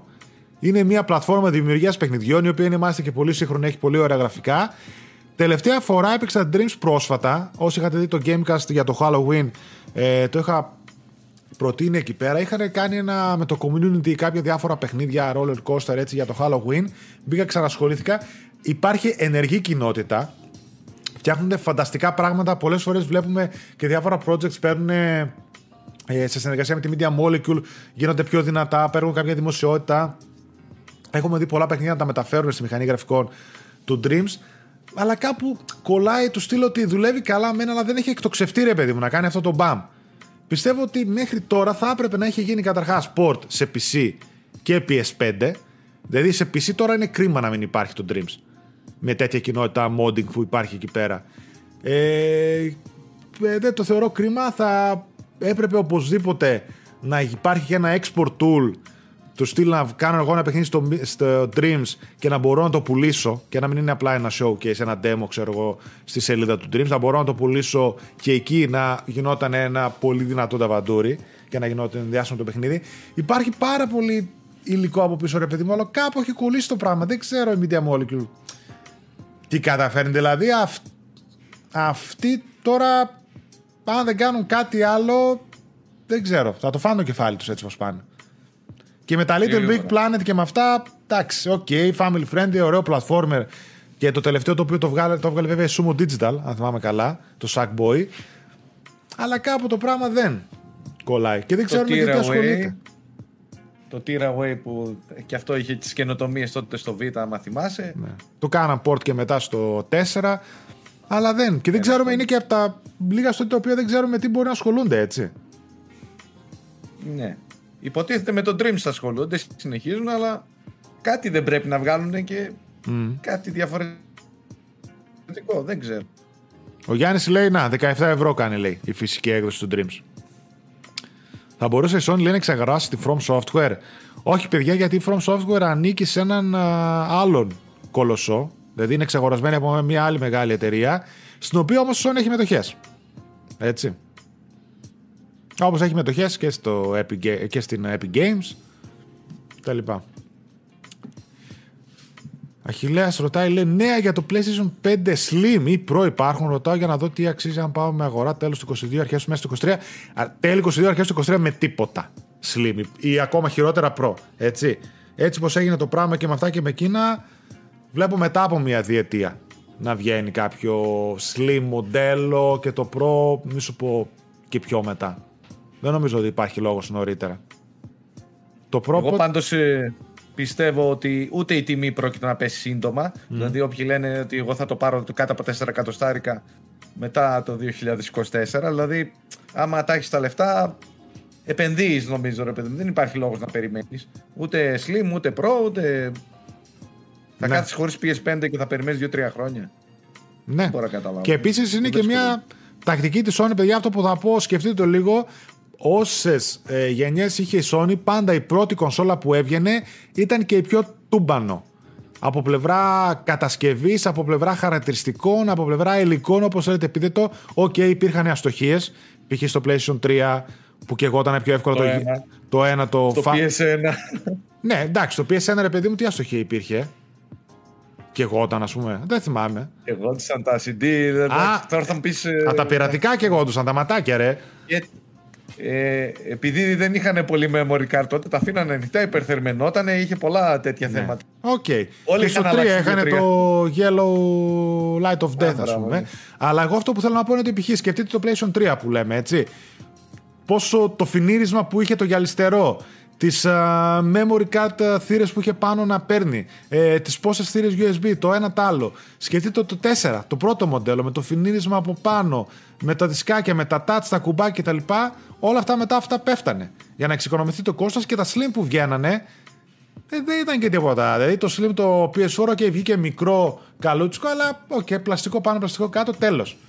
Κατάλαβες; Δεν είχε και κάτι, ας πούμε. Πάντα έτσι βλέπω ότι για υπάρχει μια αποκλιμάκωση. Ναι. Αλλά νομίζω ότι το, ένα slim, ας πούμε, σε μια διετία θα ήταν μια καλή ευκαιρία να κυκλοφορήσει η Sony. Δηλαδή, μέσα στο 22 όχι, αλλά τέλη του 23, αρχές του 24 θα μπορούσε να βγάλει ένα slim model. Ναι, εντάξει, ο Αχιλέα αυτό λέει ότι δεν έχει τα λεφτά, ας πούμε, γι' αυτό δεν το λέει σε φάση επένδυσης. Ναι, άλλο το είπαμε ναι. αυτό, ρε παιδί μου. Εντάξει. Mm. Εννοείται, άμα δεν έχεις τα λεφτά. Εντάξει. Ναι, ναι, προφανώς. Δεν το συζητάμε. Αλλά εντάξει, δεν νομίζω ότι θα βγάλουν και ένα slim μοντέλο και θα είναι πιο φθηνό. Έτσι. Δηλαδή, άντε να κόψουν κανένα ναι, εγώ δεν πεντάρικο. Να πέφτει η τιμή. Ναι. Δεν βλέπω να πέφτει η τιμή σύντομα. Μάλιστα. Ε, πού είχαμε μείνει; Ο oh, Naughty Dog. Εδώ είμαστε. Έτσι από, τα πιο, από, τα, από το βαρύ πυροβολικό των ε, PlayStation Studios, έτσι. Με βάση παιδιά τα λεγόμενα του Neil Druckmann ασχολείται με πολλαπλά projects και αυτό. Βλέπετε πλέον ότι δεν σηκώνει η οικονομία ή το gaming με τα τόσα μεγάλα development ε, cycles που έχω, δηλαδή το να κάνεις ένα παιχνίδι 5 χρόνια και, και να τρως 100-200 εκατομμύρια πλέον δεν συμφέρει και να είναι τόσο ρίσκο. Να πεις ότι θα το βγάλω λίγο να μου πάει στραβά, να γίνει καμιά στραβή και να περιμένω όλο να το πάνω στο 20 την έκατσα, μπήκα μέσα. Οπότε όλες οι ομάδες έχουν μεγαλώσει, δουλεύουν σε πολλαπλά projects, οπότε να μειωθεί και το κόστος παραγωγής αλλά και το κόστος του ρίσκου. Έτσι λοιπόν και η Naughty Dog. Ένα από αυτά παιδιά είναι το multiplayer του The Last of Us Part 2, το λεγόμενο Factions. Ε, ένα άλλο project πάνω στο οποίο δουλεύει είναι και αυτό το φημολογούμενο remake του The Last of Us, του αρχικού, τα οποία και τα δύο αυτά λένε παιδιά ότι είναι σχεδόν έτοιμα και αναμένεται να κυκλοφορήσουν στο δεύτερο μισό του 22. Οπότε καταλαβαίνετε έτσι πως το βλέπουμε μέχρι τώρα, έτσι, ότι το πρώτο εξάμεινο του 22 έχει στρωθεί, έχει στρωθεί με Uncharted Collection, έχει στρωθεί με God of War στο PC και Uncharted Collection στο PC κάποια στιγμή αργότερα, μέσα στο 22 λέγανε. Horizon, ε, Sifu, ε, τι άλλο βγάζουν, το Final Fantasy αυτό το Stranger, Stranger from Paradise, που είναι τη Square Enix. Το Gran Turismo, το Forspoken από τη Square Enix, φτάσαμε Ιούνιο, πάει το πρώτο εξάμεινο. Και κανένα που θα ξεχνάω ενδιάμεσα τίποτα indies που βγάζουν και αυτά. Οπότε σιγά σιγά νομίζω μετά θα αρχίσει να χτίσετε το δεύτερο εξάμεινο και θα δούμε τύπου Σεπτέμβρη, God of War, Little ε, Devil Inside, Stray από indies. Θα δούμε κάτι της Naughty Dog, το The Last of Us Remake, το multiplayer και κάπως έτσι ας πούμε και θα πάει κάτι να γίνει και το δεύτερο εξάμεινο του 22 για να κλείσει έτσι μια καλή χρονιά για το PlayStation. Συν τι άλλο μπορεί να κάνει με συνδρομητικές υπηρεσίες, κάποια έκπληξη που μπορεί να ετοιμάζεται. Είπα, σας είπα για το Twisted Metal, το Battle Royale παιχνίδι που φαίνεται ότι ετοιμάζει κάποιο εξωτερικό στούντιο. Ε, να δούμε. Λένε ε, ότι... πάντως, ε, για... Ναι, πες. Ε, για το δεύτερο μισό, ε, παραδοσιακά η Sony δεν πετάει αποκλειστικά ας πούμε, μετά το Σεπτέμβρη. Ε, νομίζω έχει πολλά χρόνια να βγάλει ένα, το Spider-Man εντάξει, ήταν στο launch του PS5. Δηλαδή, άμα βγάλεις αυτό ε, το PS5, δεν έβγαζε παιχνίδια. Άμα θυμάσαι το Spider-Man Σεπτέμβρη, ε, το. Θύμησε μου, αλλά. Ε, τη Sony. Και άλλα η Sony, ναι, τη Sony τα παιχνίδια. Ε, θα έχει βγάλει κι άλλα. Ε, ναι, η αλήθεια είναι Οκτώβριο-Νοέμβριο δεν θυμάμαι κάτι να σου πω την αλήθεια. Το Horizon πότε είχε βγει το πρώτο; Ε, Μάρτιο. Είχε βγει και αυτό άνοιξε. Ναι. Α, θυμάμαι καλά. Ναι, θα σε γελάσω, ναι.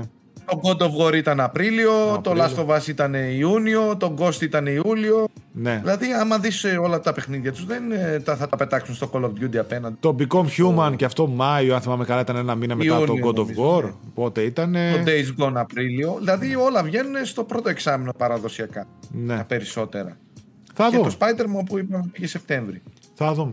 Πάντως αυτό, ο Neil Druckmann είπε ότι πεθαίνουν, λέει, να πούνε νέα για τα πολλαπλά projects πάνω στο οποίο δουλεύουν.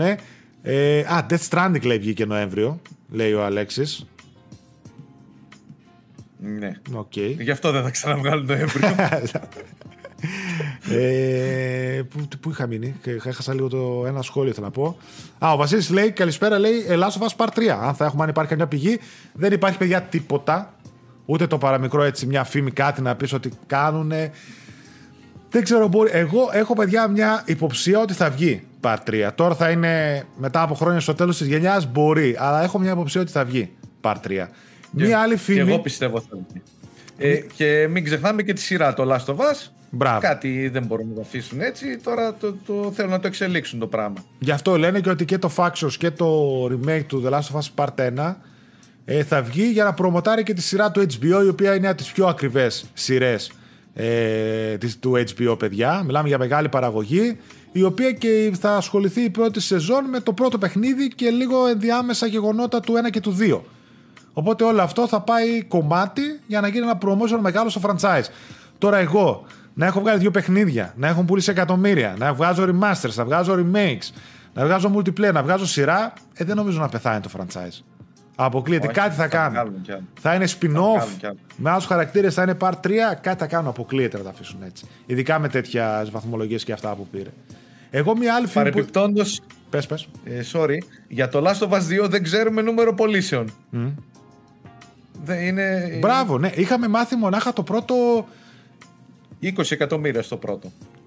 Το πρώτο PS1 και PS4 ε, και PS3 μαζί. Ναι, το remaster και το 3 20 εκατομμύρια τεράστιο νούμερο, έτσι. Ε, Για το δεύτερο δεν ξέρουμε. Το δεύτερο είχαμε, είχαμε μάθει ένα νούμερο. Κάποια εκατομμύρια τις πρώτες μέρες. Για τις πρώτες εβδομάδες, τις πρώτες μέρες, κάποια εκατομμύρια λέγανε Δεν το θυμάμαι. Αν κάποιο παιδί ψάξει κάτι και βρει να μας το πει στο chat, θα το διαβάσω. Αλλά Δεν- νομίζω μονάχα εκεί, αλλά δεν είχαμε έτσι τους στυλ να πεις πούλησε. Έχει πουλήσει, πώς είπε τώρα το Ghost of, Ghost of Tsushima 8 εκατομμύρια, ή έχει πουλήσει τόσα. Όντως. Ναι, αυτό δεν σε παραξενεύει. Εγώ πιστεύω άμα είχε κάνει 15 εκατομμύρια θα το λέγανε. Ναι, ναι, Τρελούς ναι. τους έχουμε. Σίγουρα φαίνεται Α ότι. πούμε τον God of War είπανε 20, πόσο, ε, το Spider-Man. Ναι, ναι, ναι. ναι. Ή- Είναι και εκείνος. ή Σπάει τον πάνω God από of War. 20. Ναι, και τον God of Και War. το Uncharted 4, 16, το είχαν πει. Γι' αυτό σου λέω. Σίγουρα επιλέγουν το τι Δεν θα ξέρω. πούνε. Ναι. Δεν ξέρω, περίεργο, ναι. Ε, Εγώ αυτό που ήθελα να πω για την Naughty Dog είναι ότι υπήρχε άλλη μια φήμη από ένα παιχνίδι, ότι φτιάχνουν ένα παιχνίδι το οποίο, ε, αν θυμάσαι καλά, είχε κυκλοφορήσει μια φήμη από μια παρουσίαση υποτίθεται που κάνανε, το οποίο αν θυμάμαι καλά ήταν πρώτου προσώπου και ότι μέσα από portals ταξίδευες έτσι σε διάφορες εποχές και τα λοιπά. Θυμάσαι κάτι; Δεν μου λέει. Α, ο Στάθης το είχε γράψει. Θυμάσαι μια φήμη που είχε γράψει για την Naughty Dog; Ε, αχ.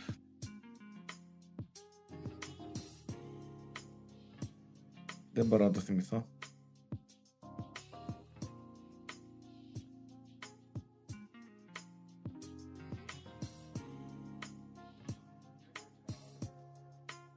Πούντος, να το ο Στάθης, το βλέπω στο chat να μας ε, ενημερώσει.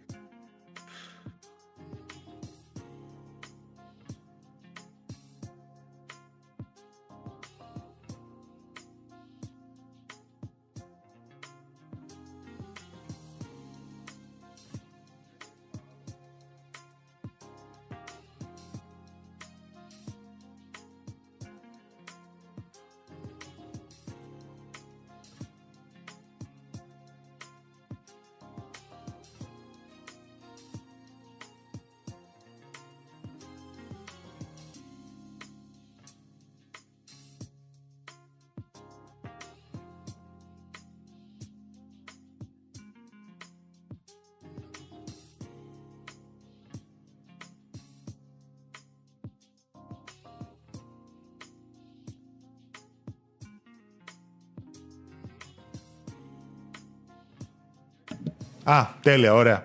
Και Μ' αρέσει που είπα τόσα πράγματα και δεν ακουγόμουν.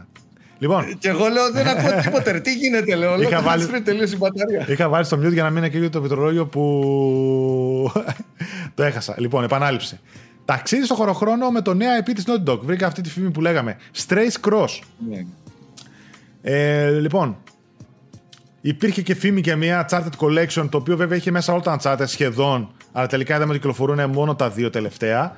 Ε, μαζί με αυτή υπήρχε και μια φήμη για το Strays Cross, το οποίο λέει ήταν, θα είναι η πρώτη sci-fi συν first person απόπειρα του στούντιο.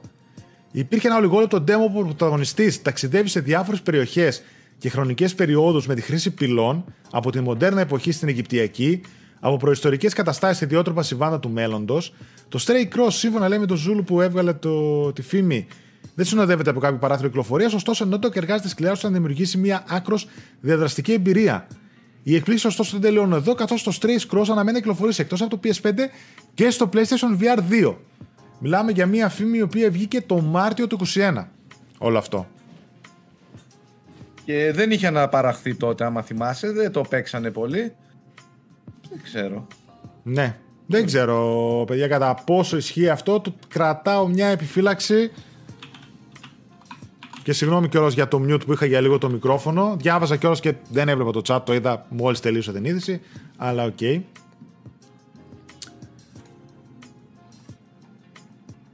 Ποιο είναι το επόμενο; Nixxes. Μεταγραφή. Και αυτή έτσι εξαγορά το 2021. Ένα τα στούντιο που αποκτήθηκαν την τελευταία χρονιά. Το οποίο, παιδιά, Νίξης θα έχει συγκεκριμένο post. Σε συγκεκριμένο πόστο. Εργαζόταν έτσι κι αλλιώς πάνω σε διάφορα ports για διάφορα studios και διάφορα παιχνίδια της Microsoft από άλλες εταιρείες από τη Sony. Βοήθησε και στο Horizon φο- ε, το πρώτο στο τέλος και τελικά ναι, το εξαγόρασε με συγκεκριμένο σκοπό, δεν θα κυκλοφορήσει δικά του παιχνίδια, θα προσφέρει υποστήριξη στα υπόλοιπα PlayStation Studios και στα διάφορα PC ports συγκεκριμένα όπου εξειδικεύεται η Nixis. Ο Τάσος βρήκε αυτό που λέγαμε για το The Last of Us. 4 εκατομμύρια πωλήσεις σε 3 ημέρες για το The Last of Us Part 2. 26 Ιουνίου του 2020.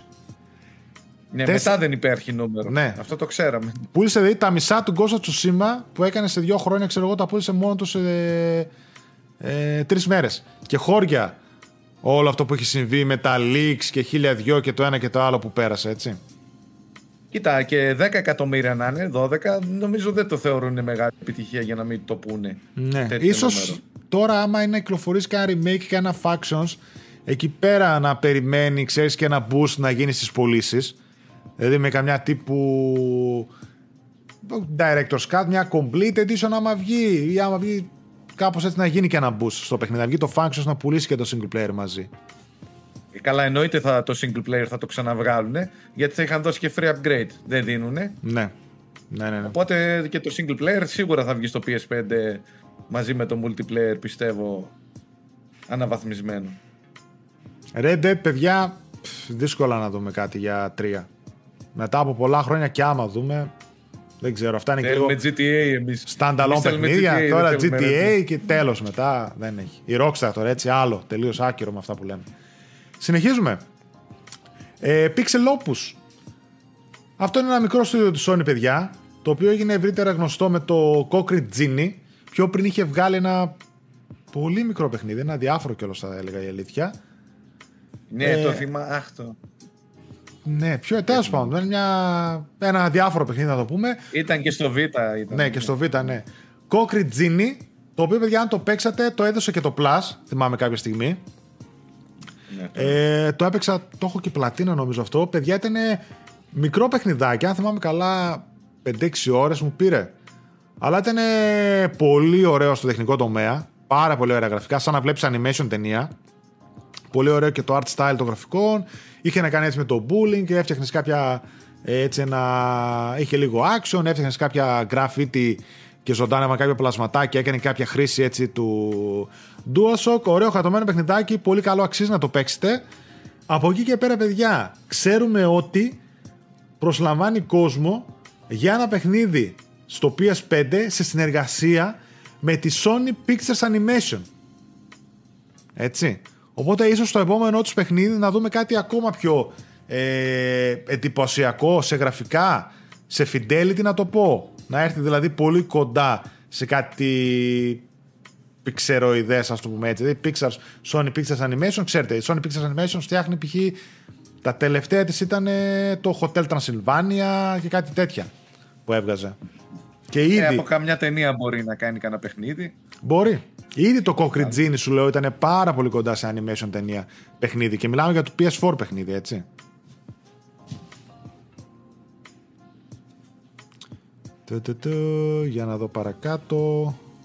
Μίστερ, χαρά στο κουράγιο σου φιλέ και grounded mode και 100%. Τους, του, του, του. Συνεχίζουμε. Polyphony Digital. Οκ, δεν έχουμε να πούμε και πολλά για την Polyphony Digital. 4 Μαρτίου κυκλοφορά, κυκλοφορεί για PS4 και PS5 το πολυαναμενόμενο Gran Turismo 7, που ευελπιστούμε ότι θα δικαιώσει τις τεράστιες προσδοκίες που υπάρχουν και θα απογειώσει και πάλι το franchise. Ε, δεν νομίζω ότι ασχολείται με κάτι άλλο, κάποιο άλλο project η Polyphony. Νομίζω ότι απλά για αρκετά χρόνια μέχρι την ανάπτυξη του επομένου. Γιώργος, ευχαριστούμε πάρα πολύ για το donate, φίλε. Ε, νομίζω ότι η Polyphony Digital για πολλά χρόνια Εντάξει, μπορεί κάποια στιγμή να ξεκινήσει να αναπτύσσει κάτι καινούριο για ένα καινούριο Grand Turismo, αλλά νομίζω θα στηριχθεί πάρα πολύ στην υποστήριξη του Grand Turismo 7 με events, με το e-sport κομμάτι τους, με αυτοκίνητα, με μάρκες, ό,τι έκανε και στο sport, το οποίο το υποστήριξε πάρα πολύ. Με πίστες. Το θέμα είναι με τον Gran Turismo ε, μπορεί να επανέλθει ε, στις PS1, PS2 εποχές και PS3. Εγώ δεν Ναι. το βλέπω να σου πω την αλήθεια. Εγώ, Γιατί το είδος είναι λίγο... εγώ το αντίθετο. Πιστεύω ότι Λες. θα, το Grand Turismo 7 θα είναι παιχνιδάρα. Τώρα, Αλλά αυτό και εντάξει. εγώ είμαι βέβαιος. υποθέσεις κάνω έτσι. Θεωρώ ότι θα είναι παιχνιδάρα. Θεωρώ ότι θα είναι ένα ολοκληρωμένο Grand Turismo. Ε, τουλάχιστον από τα τρέλε φαίνεται και από το ψωμί που έχει μέσα ότι είναι σαν τα παλιά. Με τις μάρκες, με τα γκαράζ, με όλα αυτά τα πρωταθλήματα, τα licenses, τα τέτοια δηλαδή που δίναμε. Δεν θα είναι σαν το sports που ήταν έτσι πετσοκομμένο. Θεωρώ ότι θα σαρώσει σε βαθμολογίες. παίζει να είναι και από τα πιο υψηλά βαθμολογημένα παιχνίδια ε, του 22. Δεν, το, το πιστεύω πάρα πολύ. Δεν ξέρω γιατί τόσο ρε παιδί που το έχω. Τα λοιπά. Ναι, okay, το είδος έχει πέσει λίγο. Δηλαδή βλέπουμε λίγο τα racing έχουν γίνει πιο arcade. Δηλαδή βγήκε το Dirt 5, το, το Dirt 5. Έτσι, που έδωσε τώρα στο PS Plus, το οποίο στο έχετε παίξει, παιδιά, είναι ημι-arcade, ε, φαν, χρωματάκια πάλι, ροζ, πορτοκαλιά, πράσινα και τέτοια. Το ίδιο και το Forza Horizon, τη spin-off σειρά του Forza, η οποία έχει γίνει πιο πολύ fun to play, με open world κομμάτι και τέτοια πράγματα. Δεν είναι σαν το Forza Motorsport της Ter που είναι ακριβώς σαν το Gran Turismo, που είναι πιο πολύ εξομοίωση. Αλλά το πιστεύω πάρα πολύ. Θεωρώ ότι θα παίξει γερά. Δεν ξέρω αν θα σαρώσει σε πωλήσεις. Να θυμίσουμε εδώ, είχαμε κάνει και φέρομαι για τις πωλήσεις, έτσι. Τα προηγούμενα Grand Turismo ότι έχουν πουλήσει τρελά εκατομμύρια στις παλιές εποχές. Γιάννη, σε ευχαριστώ πάρα πολύ για τον donate, φίλε μου, να σκαλά. Νούμερο ένα franchise της Sony είναι σε πωλήσει του Grand Turismo. Ναι, δεν το έχω. Έχει πολλά παιχνίδια, εντάξει, αλλά. Ε, από άποψης πωλήσεων το είπα ότι άμα θα σαρώσει, γιατί είμαι σίγουρος για την ποιότητα. Φαίνεται οφθαλμόλυτρο θα είναι το παιχνίδι για να πει την αλήθεια. Ε, μακάρι, μακάρι να βρει πάλι μεγάλο κοινό. Ναι. Μακάρι. Τον Grand Turismo, παιδιά, έως και το 2019, έτσι, δηλαδή έχουμε κάνει δύο χρονάκια, ας πούμε, το sport το οποίο ok, πούλησε συνολικά σαν σειρά 80 εκατομμύρια.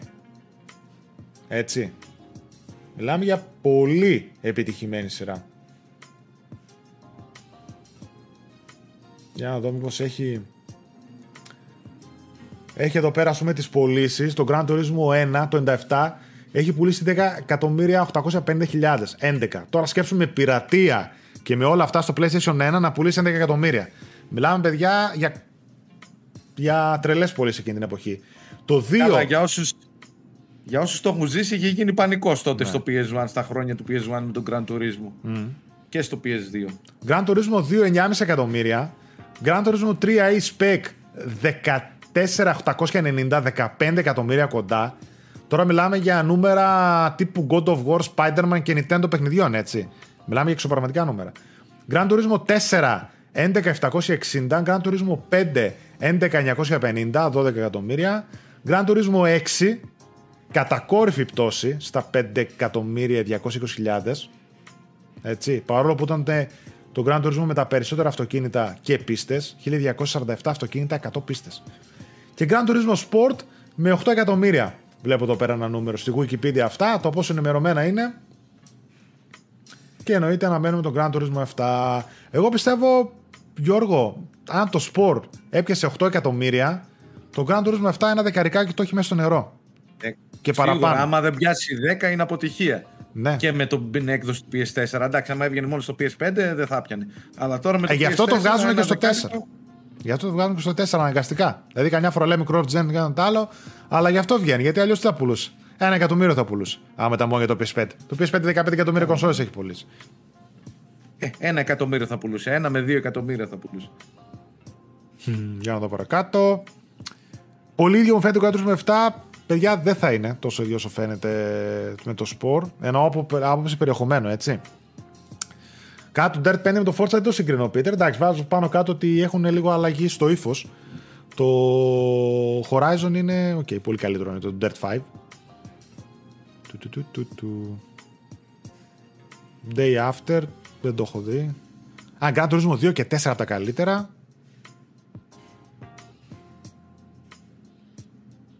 Το Grand Turismo 6 λέει τερμάτισαν τους σερβες για να σμπρώξουν το sport, λέει ο Πίτερ. Δεν το ήξερα αυτό. Αλλά ναι, δεν μου κάνει καθόλου εντύπωση. Το Grand Turismo 6 είχε βγει προς τα τέλη του PS3 κιόλας. Ναι, ναι, είχε βγει προς τα τέλη. Και στο 3 είχε βγει και το 5, ας πούμε, που τα είχε πάει εξαιρετικά.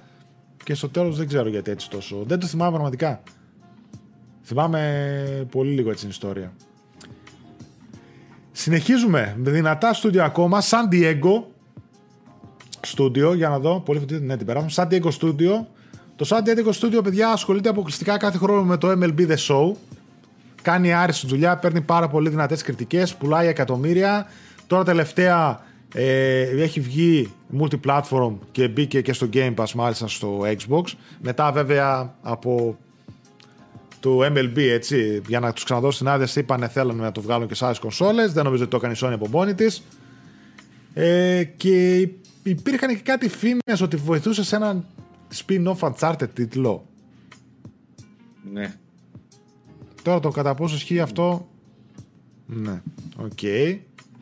Έβγαζε και μπασκετάκι αυτό το San Diego Studio. Ωραίο μπασκετάκι, μας το κόψανε. Ποιο ρε; Το NBA, πώς το λέγανε, NBA 09 δεν είχε στο PSP, στο PS2, στο PS3. Α, έτσι, NBA κάτι ας πούμε, δεν ήταν. Ναι, NBA The Inside νομίζω λεγόταν. Α, The Inside, α, μπράβο, ναι, τώρα. Στο PSP ήταν λουκούμι αυτό, αλλά τα κόψαν είστε. Ναι, κόψαν τα αθλητικά τους μετά και έμεινε μόνο της EA. Παλιά κάθε εταιρεία είχε το δικά της αθλητικά, ρε. Δικό της ποδοσφαιράκι, δικό της μπάσκετ. Δεν γίνεται πλέον, τα έχουμε πει αυτά. Ναι. Μόνο FIFA και του K. Τέλος όλα τα άλλα. Γεια σας. Ε, θα βγάλουμε κάτι άλλες μούφες τώρα, είδα εκεί πέρα. Άμπραβο το ποδοσφαιράκι το free to play. Να, αυτό θα κάνω review και το προ. θα πονέσουν τα μάτια μου. Ε, Santa Monica Studio, το οποίο αναμένουμε εννοείται μέσα στη χρονιά God of War Ragnarok για PS4, PS5 από τη Santa Monica. Ε, και ξέρουμε ήδη επίσημα, τελευταία αν θυμάστε καλά παιδιά είχαν βγει και είχαν ανακοινώσει και ποιος είναι ο director του Ragnarok, ο οποίος ο οποίος έχει φτιάξει τα πρώτα God of War. Έτσι, και ήταν, δηλαδή, τον κόβεις φλέβα και τρέχει God of War. Και δεν το έχει ο Κόρη που είχε το πρώτο το 2018 τέλος πάντων το God of War. Οπότε ξέρουμε ότι δουλεύουν σε ένα άλλο project πάνω. Με director τον Κόρη Barlog. Ε, ναι, Balrog. Και είμαι σίγουρος ότι είναι καινούριο IP. Δεν πρόκειται. Νομίζω ότι ε, δεν θα ξανασχοληθεί για χρόνια με God of War η Santa Monica. Θα βγάλουν κάποια στιγμή ίσως κάτι άλλο, αλλά στο μεσοδιάστημα θα βγάλουν κάτι καινούριο. Κάπου πέρασε και ένα σχόλιο και τα άφησα παρακάτω για τον God of War που ρωτούσαν. Ε, Νομίζω φτάνει. Φτάνει. Με τον God of War. Ε, τουλάχιστον για τώρα, παιδιά, και πήραν μια εξαιρετική για μένα απόφαση. Γιατί αν θυμάστε καλά στην αρχή, λέγανε ότι έχουμε υλικό για τρία, για πέντε παιχνίδια God of War, για το ένα, για το άλλο και λέγαμε όλοι ότι θα γίνει καμιά τριλογία και αυτά. Ε, εξαιρετική απόφαση να κλείσουν το νορβηγικό κύκλο, δηλαδή όλο αυτό το Nordic Saga, με στο δεύτερο παιχνίδι.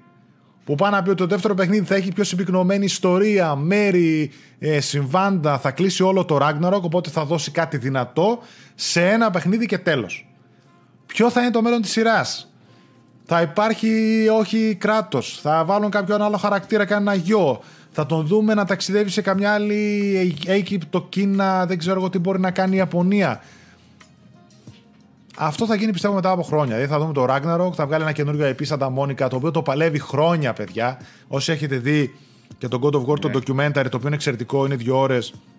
Υπήρχαν και φήμες για ένα sci-fi τίτλο που ήθελε να βγάλει και ακυρώθηκε τελικά και ξεκίνησαν να δουλεύουν στο God of War. Ε, ναι, θέλει εδώ και χρόνια να βγάλει Σαντα Μόνικα, παιδιά, γιατί έχει βγάλει Σαντα Μόνικα ένα παιχνίδι αδιάφορο εποχής PlayStation 2. Κάτι μηχανές, τι Ένα ραλάκι. Ραλάκι, κάτι. Ραλάκι. Και έχει βγάζει μόνο God of War. Σίγουρα θέλουν και αυτοί να βγάλουν κάτι καινούριο, κάτι δικό τους και ενώ είμαι σίγουρος στο επόμενο παιχνίδι θα είναι κάτι καινούριο. Για PS6 ε, God of War πάλι μπορεί. Λίγο. Ε, ναι, να μείνουμε λίγο στο God of War. Εγώ ξέρεις τι πιστεύω; Το franchise θα το πάνε ή η σινεμά ή η σειρά θα το. Μετά. Λες, ε. Κάπως θα το εκμεταλλευτούν. Ε, νομίζω έτσι θα. Θα πάει. Θα Για μπορούσε. παιχνίδι δεν τον βλέπω. Θα μπορούσε, θα μπορούσε.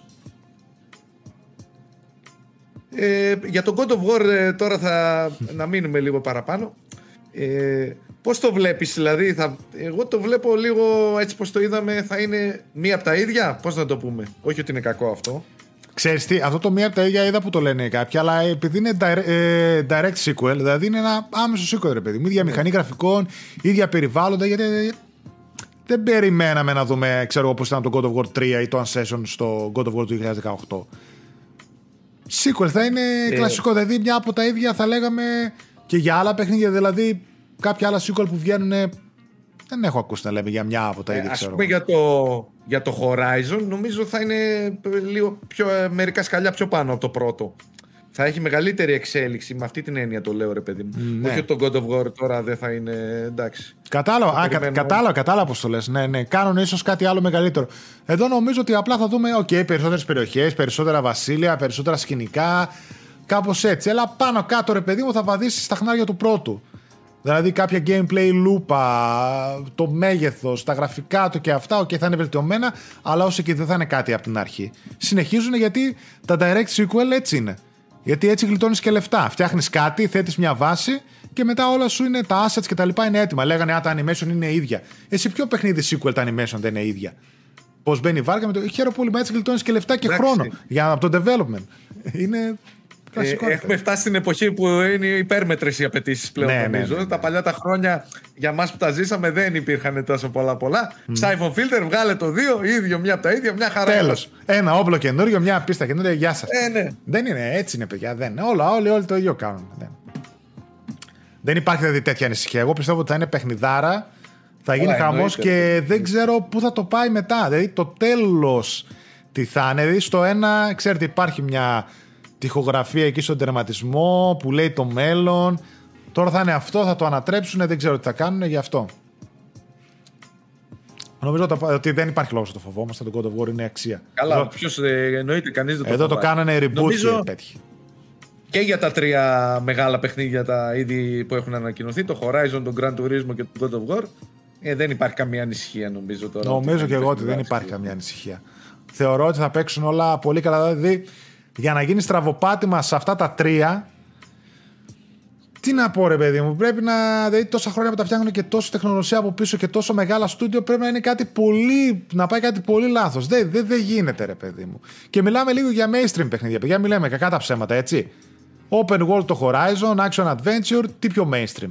Το άλλο είναι, ok, καταλαβαίνω λίγο πιο εξομίτη στον Gran Turismo. Το God of War είναι ό,τι πιο διάσημο action παιχνίδι και αυτό πολύ δύσκολα να πετύχουν, δεν νομίζω. Ο Τύρ, ο Τύρ, τον Τύρ θα τον έχουν μαζί. Γι' αυτό και θα πάνε και στα άλλα βασίλεια. Θα δούμε και κανέναν. μπορεί να επέβει και κανένα λύκο.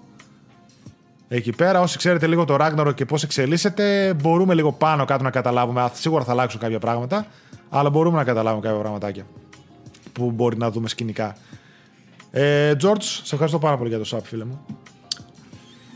Ε, Sucker Punch Productions. Φτάνουμε προς το τέλος. Έχουμε ακόμα δύο. Πολλά στούντιο μαζεύτηκαν. Sucker Punch Productions. Όλο μεταγραφές μου είστε. ε, 10 ώρες εκπομπή θα κάνουμε στο τέλος. ναι, όχι, εντάξει, θα πούμε τώρα τα στούντιο και την κλείσουμε γιατί έχουμε κλείσει ήδη 2 ώρες και 10 λεπτά. Και έχει αρχίσει να κλείνει και η φωνή μου, οπότε. Εντάξει. Α, άλλη φορά θα πούμε τα υπόλοιπα. όχι, όχι, εντάξει, θα πούμε τα στούντιο, θα τελειώσουμε. Τι τρία μήνανε και ένα. Ναι, ναι, τα στούντιο θα τα πούμε. Το σημαντικότερο είναι αυτό. Sucker Punch Productions. Ghost of Tsushima μεγάλη επιτυχία για νέα IP, επαναλαμβάνω. Έχει άλλο βάρος στο να κάνεις sequel και άλλο βάρος στο να είναι μια νέα IP. Έχει ξεπεράσει τα 8 εκατομμύρια. Ετοιμάζεται ταινία.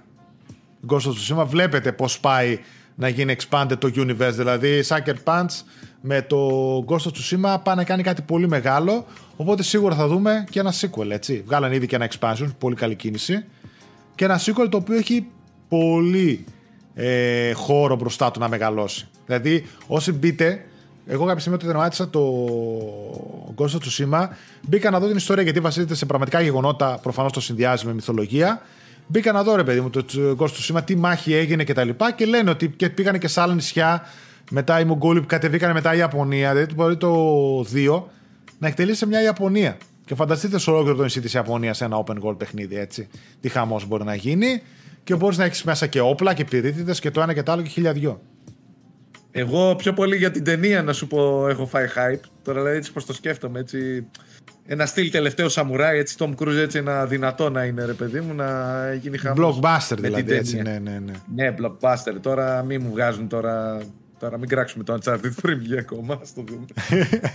Οπότε στανταράκι θεωρώ ότι δουλεύει πάνω σε sequel ε, Ghost of Tsushima 2 Τώρα δεν ξέρω αν μπορεί η Sucker Punch, παιδιά, να δουλεύει πάνω σε κάτι δεύτερο. Δηλαδή, έχουν ακουστεί κανένα δύο έτσι φήμες για τύπου επαναφορά του Infamous ή επαναφορά του Sly. Αλλά νομίζω τώρα ένα παιχνίδι τύπου Sly. Ε, θα το δώσουν αλλού. Θα μπορούσαν να το δώσουν αλλού. Θα μπορούσαν να το Όπως είχαν δώσει και το 4. Ναι. Το είχαν δώσει τη Σανζαρού, πώς λέγεται. Σανζαρού, ναι, ναι, ναι. Και το έβγαλε και ήταν πολύ ωραίο, πολύ ωραίο στη Time, φοβερό. Οπότε ναι, το Infamous δεν ξέρω αν θα ξανασχοληθούν όταν έχουν στο χέρι τους χρυσάφι που λέγεται Ghost του Σήμα. Καταλάβατε; Ούτε εγώ θα πήγαινα στο Infamous, mm. να σε πω την αλήθεια. Ναι. Δεν νομίζω ότι το πολύ θέλει και ο κόσμος στο Infamous. Δηλαδή, άμα του πεις το άλλο Ghost of Tsushima Infamous, αυτονόητη νομίζω είναι η απάντηση. Την, ε, την, επο, την εποχή που βγήκε ήταν κάτι σαν uh, super hero game, ρε παιδί μου. Που ήταν καλή η εποχή. Τώρα δεν ξέρω πώς θα μπορούσε να το κάνει. Μου άρεσε και το καινούριο που είχαν βγάλει στο 4. Αλλά οκ, okay, ρε παιδί μου. Τώρα μετά την επιχείρηση του Ghost θεωρώ ότι θα τη συνεχίσουν γκαραντί. Δεν νομίζω ότι στο μεσοδιάστημα θα βγάλουν κάτι άλλο. Διάβασα εδώ πέρα που λέει ο Άλεξ, το Journey λέει είχε βγάλει τη Santa Monica. Όχι, παιδιά, το Journey είναι άλλη εταιρεία της That Game Company και είχε κάνει Ήτανε publisher. publisher. Η Santa Monica έχει βγάλει κάποια άλλα έτσι, μικρά παιχνιδάκια σαν publisher η Santa Monica. Τι Masobi, η μεταξέλιξη του Japan Studio, αφού φύγανε πάρα πολλά μεγάλα πρόσωπα, έμεινε μονάχα η Team Asobi, απορρόφησε κάποιο προσωπικό ε, στην Ιαπωνία, Sony Japan. Ασχολείται με τη σειρά Astro, έχει δείξει τι ικανότητέ της, έχει βγάλει παιδιά δύο top για μένα παιχνίδια. Μικρά, ας το πούμε, αλλά είναι demo των ικανοτήτων τόσο του PlayStation VR όσο και του DualSense και του PS5. Εξαιρετικά να τα παίξετε. Δηλαδή για μένα το Astrobot θεωρώ ότι είναι το καλύτερο tech demo παιχνίδι δωρεάν που δόθηκε μαζί με κονσόλα, ξέρω εγώ. Έτσι, δηλαδή το βάζω μαζί με το Wii Sport, να φανταστείς. Ισχύει, ήταν πολύ ωραίο το Astrobot. Ε, το πρώτο που βάλαμε στο PS5 μέχρι να κατέβουν τα υπόλοιπα, ναι, ναι, θυμάσαι; ναι, ναι, ναι. Όχι, δεν υπάρχει περίπτωση να Και μην το νομίζω τώρα, άμα θα είναι και κανονικής διάρκειας, κανονικό platform τώρα αυτό το Astro, θα γίνει χαμό. Αν και το κοινό ξέρουμε του PlayStation ε, λίγο πιο ενήλικα τα θέλουμε, αλλά θα βρει μεγάλο κοινό πάλι και αυτό. Λένε παιδιά ότι ετοιμάζει ένα 3D action παιχνίδι. Λογικά πρέπει να θεωρούμε ότι έχει να κάνει κάτι με τη σειρά Astro. Τώρα με αυτά και με εκείνα και με ένα PlayStation VR 2 που βγαίνει, ε, νομίζω ότι είναι άχαστο ότι κάτι θα βγάλουν και εκεί. Έτσι θα είναι πάλι κάτι στο σύμπαν του Astro, κάτι άλλο; Ένα Astros ε, VR κάτι θα είναι, δεν μπορεί. Εγώ δηλαδή αν ήμουν Sony αποκλείεται να μην τους έβγαζα να βγάλουν κάτι στο PlayStation VR 2 τη στιγμή που το Astrobot είναι το, το καλύτερο παιχνίδι του PlayStation VR 1. Έτσι. Δηλαδή, αν λεγόταν Mario VR, αυτή τη στιγμή θα λέγαμε εντάξει, το καλύτερο παιχνίδι ever, ξέρω εγώ. Ήταν για τέτοιο πετυχημένο ε, 3D platformer στο VR. Και Ε, τελευταία. να πω λίγο για το, ένα σχόλιο που βλέπω από ένα παιδί εδώ, το Βαγγέλη, που λέει ιστορία και gaming ωραίο θέμα, συζήτηση βίντεο. Έχουμε κάνει τέτοια ιστορικά. Μακάρι να είχαν μεγαλύτερη απήχηση, εγώ αυτό θα πω. Ναι, ναι, ε, ναι. για να έχουμε όντως. λίγο όρεξη παραπάνω να τα κάνουμε. Ε, τι να πω. Άμα το Έχουμε θέλει κάνει. το κοινό, γιατί όχι. Θα κάνουμε και πάλι θα συνεχίσουμε γιατί κάνουμε πολλά παιδιά και για την, ε, για την κάβρα μας τέλος πάντων. Έτσι. Δηλαδή, το να μην κάνουν Καλά τα είναι. τερλά views ή τέλος πάντων έχουμε ρίξει εδώ ώρες και κάνουν ας πούμε όχι τόσο πολλά views αλλά ξέρουμε ότι είναι παραγωγές που μένουν. Ε, Project 007 για το PS5 για 23 δεν ξέρω αυτό είναι της ε, IO Interactive νομίζω έτσι αυτοί δεν φτιάχνουν. Ναι, ναι, αυτό είναι. Μακάρι, μακάρι το θέλουμε αυτό με ένα James Bond. Ναι. Την Άιο. Και τελευταίο στούντιο, παιδιά, τώρα το τελευταίο στούντιο και κλείνει η ομπρέλα των First Party. Έτσι. Valkyrie Entertainment. Άλλο ένα απόκτημα της Sony μέσα στο 2021. Η Valkyrie Entertainment έχει υποστηρικτικό ρόλο στο God of War Ragnarok. Ωστόσο φαίνεται ότι έχουν στα σκαριά projects για mobile και console παιχνίδια. Ένα από αυτά λέει ενδέχεται να είναι ένας strategy τίτλος. Αυτές τις Αυτό πληροφορίες. δεν έχω. ήθελα να το γράψω στο τέλος. Ήθελα να το κόψω να σου πω strategy τίτλο. αλλά τέλος. Ναι, Valkyrie Entertainment, ναι, δεν την ξέρουμε. Περισσότερο είναι έτσι και αυτό υποστηρικτικό όπως είπαμε. Τώρα όλο και κάτι τα βγάλουν, αλλά μπορεί κάτι έτσι σε mobile ή κάτι μικρό. Οκ, δεν είναι κάτι ας πούμε το ιδιαίτερο να πούμε την αλήθεια. Και κλείνει παιδιά η ομπρέλα των α, first party studios της Sony. Η παράνοιξαν την ομπρέλα αυτή φέτος. 17. Είναι αυτό που είπε ο CEO. 17 studios της Sony φτιάχνουν ε, first party PlayStation 5 παιχνίδια. Έτσι. Και σίγουρα μπορούμε να δούμε και κάποια άλλη εξαγορά. Μπορούμε να δούμε και κάποια εξαγορά σε VR studios, λέω εγώ, μέσα στο 22. Κάποια μικρά. Για να δουλεύουν Είχε μόνο τους κάποια ή ακόμα υποστηρικτικά. μικρά που υποστηρικτικά που δεν τα έβαλα, ήταν κανένα δύο-τρία ακόμα. Ε, ναι, είναι το XDev, το άλλο της Sony, Α, το μπράβο. studio στις Φιλιππίνες, όχι στη Σιγκαπούρ νομίζω. μπράβο. Ναι. Φιλιππίνες τα οποία Ναι, αυτά αυτά. παιδιά φτιάχνουν assets ή βοηθάνε, ξέρω εγώ, σε motion capture, σε τέτοια ας πούμε. Είναι υποστηρικτικά. Έχει πάρα πολύ καλό δίκτυο υποστηρικτικό η Sony. Αυτά από το αφιέρωμά μας για τα First Party Studio και το τι ετοιμάζουν. Να υπενθυμίσω εγώ ότι υπάρχουν ακόμα 2-3 studios, η Haven με την director των Assassin's Creed, δεν θυμάμαι πώς τη λένε, όπου και με εκείνη ετοιμάζουν ένα αποκλειστικό, αλλά είναι second party ας το πούμε έτσι. Ε, με την άλλη, πάλι πώς τη λένε ένα άλλο studio τώρα τελευταία, που έχει έτσι βετεράνους από πολλά παλιά franchises, από shooters, θυμάμαι, βετεράνους που και εκεί θα βγάλουν ένα αποκλειστικό. Θα βγουν και άλλα έτσι, αλλά θα είναι από δεύτερους και τρίτους ε, κατασκευαστές, developers. Αυτά. Κοινός χαμός θα γίνει. Ναι, όχι εντάξει. οικονομίες. Έχουμε, έχουμε πράγμα να δούμε και το 22 θα είναι γερό και τα υπόλοιπα χρόνια θα είναι γερά από τη Sony τουλάχιστον μιλώντας και από τους άλλους δύο. Δηλαδή, εγώ πιστεύω και η Nintendo και η Microsoft θα δείξουν πολύ πράγμα και θα τα πάνε πολύ καλύτερα σε αυτή τη γενιά. Για τη Microsoft περισσότερο μιλάω. Η Nintendo δεν έχει ανάγκη, τα πάει καλά σε κάθε γενιά με τα δικά της που βγάζει. Έχει, έχει πολύ πράγμα. Και για τη Sony, εμείς που μιλάμε, νομίζω ότι θα δούμε πολύ πράγμα. Στροφή, επαναλαμβάνω και σε multiplayer θα δούμε αρκετά και ψηφιακές υπηρεσίες και τέτοια. Αλλά ταυτόχρονα θα κάνουν αυτό που ξέρουν να κάνουν πολύ καλά, να βγάζουν δηλαδή single player, blockbuster εμπειρίες και πάει λέγοντας. Νομίζω ότι δύσκολα μακάρι, θα έχουμε παράπονο σε αυτή τη γενιά. Γιατί το 21 δεν μας τα είπε πολύ καλά. Εσείς τα έχετε ναι. πει, εγώ δεν τα είπα. Δεν ήταν και η καλύτερη χρονιά για να λέμε την αλήθεια. Τέλος πάντων. Και πάλι καλά ήταν Γιώργο. Εμείς αυτό λέμε. Πάλι καλά, ναι, γιατί, γιατί λόγω συνθήκων και τα λοιπά. Λόγω συνθήκων. Ναι, ναι, το καταλαβαίνουμε. Και, και άμα δεις και τα πρώτα χρόνια των άλλων κοστολών, δεν, το PS4 ας πούμε ήταν ανύπαρκτο. Ανύπαρκτο το 2014. ήταν. Ε, γι' αυτό λέμε ότι και το PS5 παίζει να έχει από τα καλύτερα λανσαρίσματα με παιχνίδια ever. Κατάλαβες; Ήθελα να το κάνω αυτό το αφιέρωμα. Μπορεί να το κάνω παρακάτω, να το δούμε έτσι πιο αναλυτικά. Ε, για να δω. Σωτήρης λέει εκπομπάρα. Σήμερα έπαιζαν οι ερωτώματα παιχνιδάρα και σας άκουγα. Ο Τάσος λέει: Ζήσει να πάρει το στούντιο από το Κένα που βγήκε το Σεπτέμβρη. Θα μπορούσε. Δηλαδή θα τέριαζε το Κένα στούντιο να μεγαλώσει κι άλλο και να είναι στην οπέρα της Sony. Ταιριάζει η φιλοσοφία του. Λοιπόν, παιδιά, αυτά από εμάς. Θα λέγαμε τώρα και τίποτα παιχνιδάκια που παίξαμε και τα λοιπά, αλλά επειδή έχουν περάσει ναι. δυόμιση ώρες που στριμάρουμε, δύο ώρες και ένα τέταρτο που είναι η κανονική εκπομπή. Εντάξει, θα πάει πολύ μετά και ήδη έχω κουραστεί να σας πω την αλήθεια. Ήταν και η μέρα λίγο γεμάτη και ήδη κλείνει και η φωνή μου. Οπότε ναι. Άλλη φορά. Ε, τα παιχνίδια που παίξαμε FIFA 22, εντάξει, γεια σας, τα είπαμε. θα τα πούμε στην άλλη εκπομπή. Με το καλό που θα είναι ο Στάθης και ο Άλεξ, παιδιά. Θα έχουμε εκεί πέρα κανονικά και αντιπέρα όχι τίποτα. Θα πούμε και τα now playing των γιορτών που παίξανε τα παιδιά και εγώ αρκετά παιχνιδάκια και πολύ ενδιαφέροντα. Και κάνα διαγωνισμό θα έχω, θα κοιτάξω. Λοιπόν, αυτά από εμάς. Ελπίζω να σας άρεσε η σημερινή εκπομπή. Εμένα μου άρεσε. Τη βρήκα πολύ γεμάτη και πολύ έτσι. Ωραία πράγματα, ρε παιδί μου, να πεις και το chat τα παιδιά που λέγανε και τα θεματάκια που είχαμε, ακόμα και τα νεάκια στην αρχή, κάτι είχαν να, πούμε, έτσι, να μας πούνε. Πρώτα εκπομπή το έτος.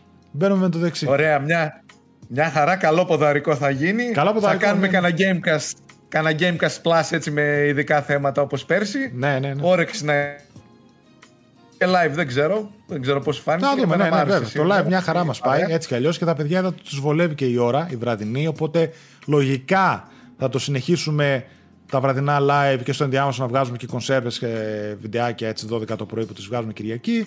Παιδιά μπήκανε πολλά, είδα κάποια στιγμή ήμασταν 220 κάτι μέσα στο live, οπότε είναι πάρα πολύ καλό νούμερο για το κανάλι.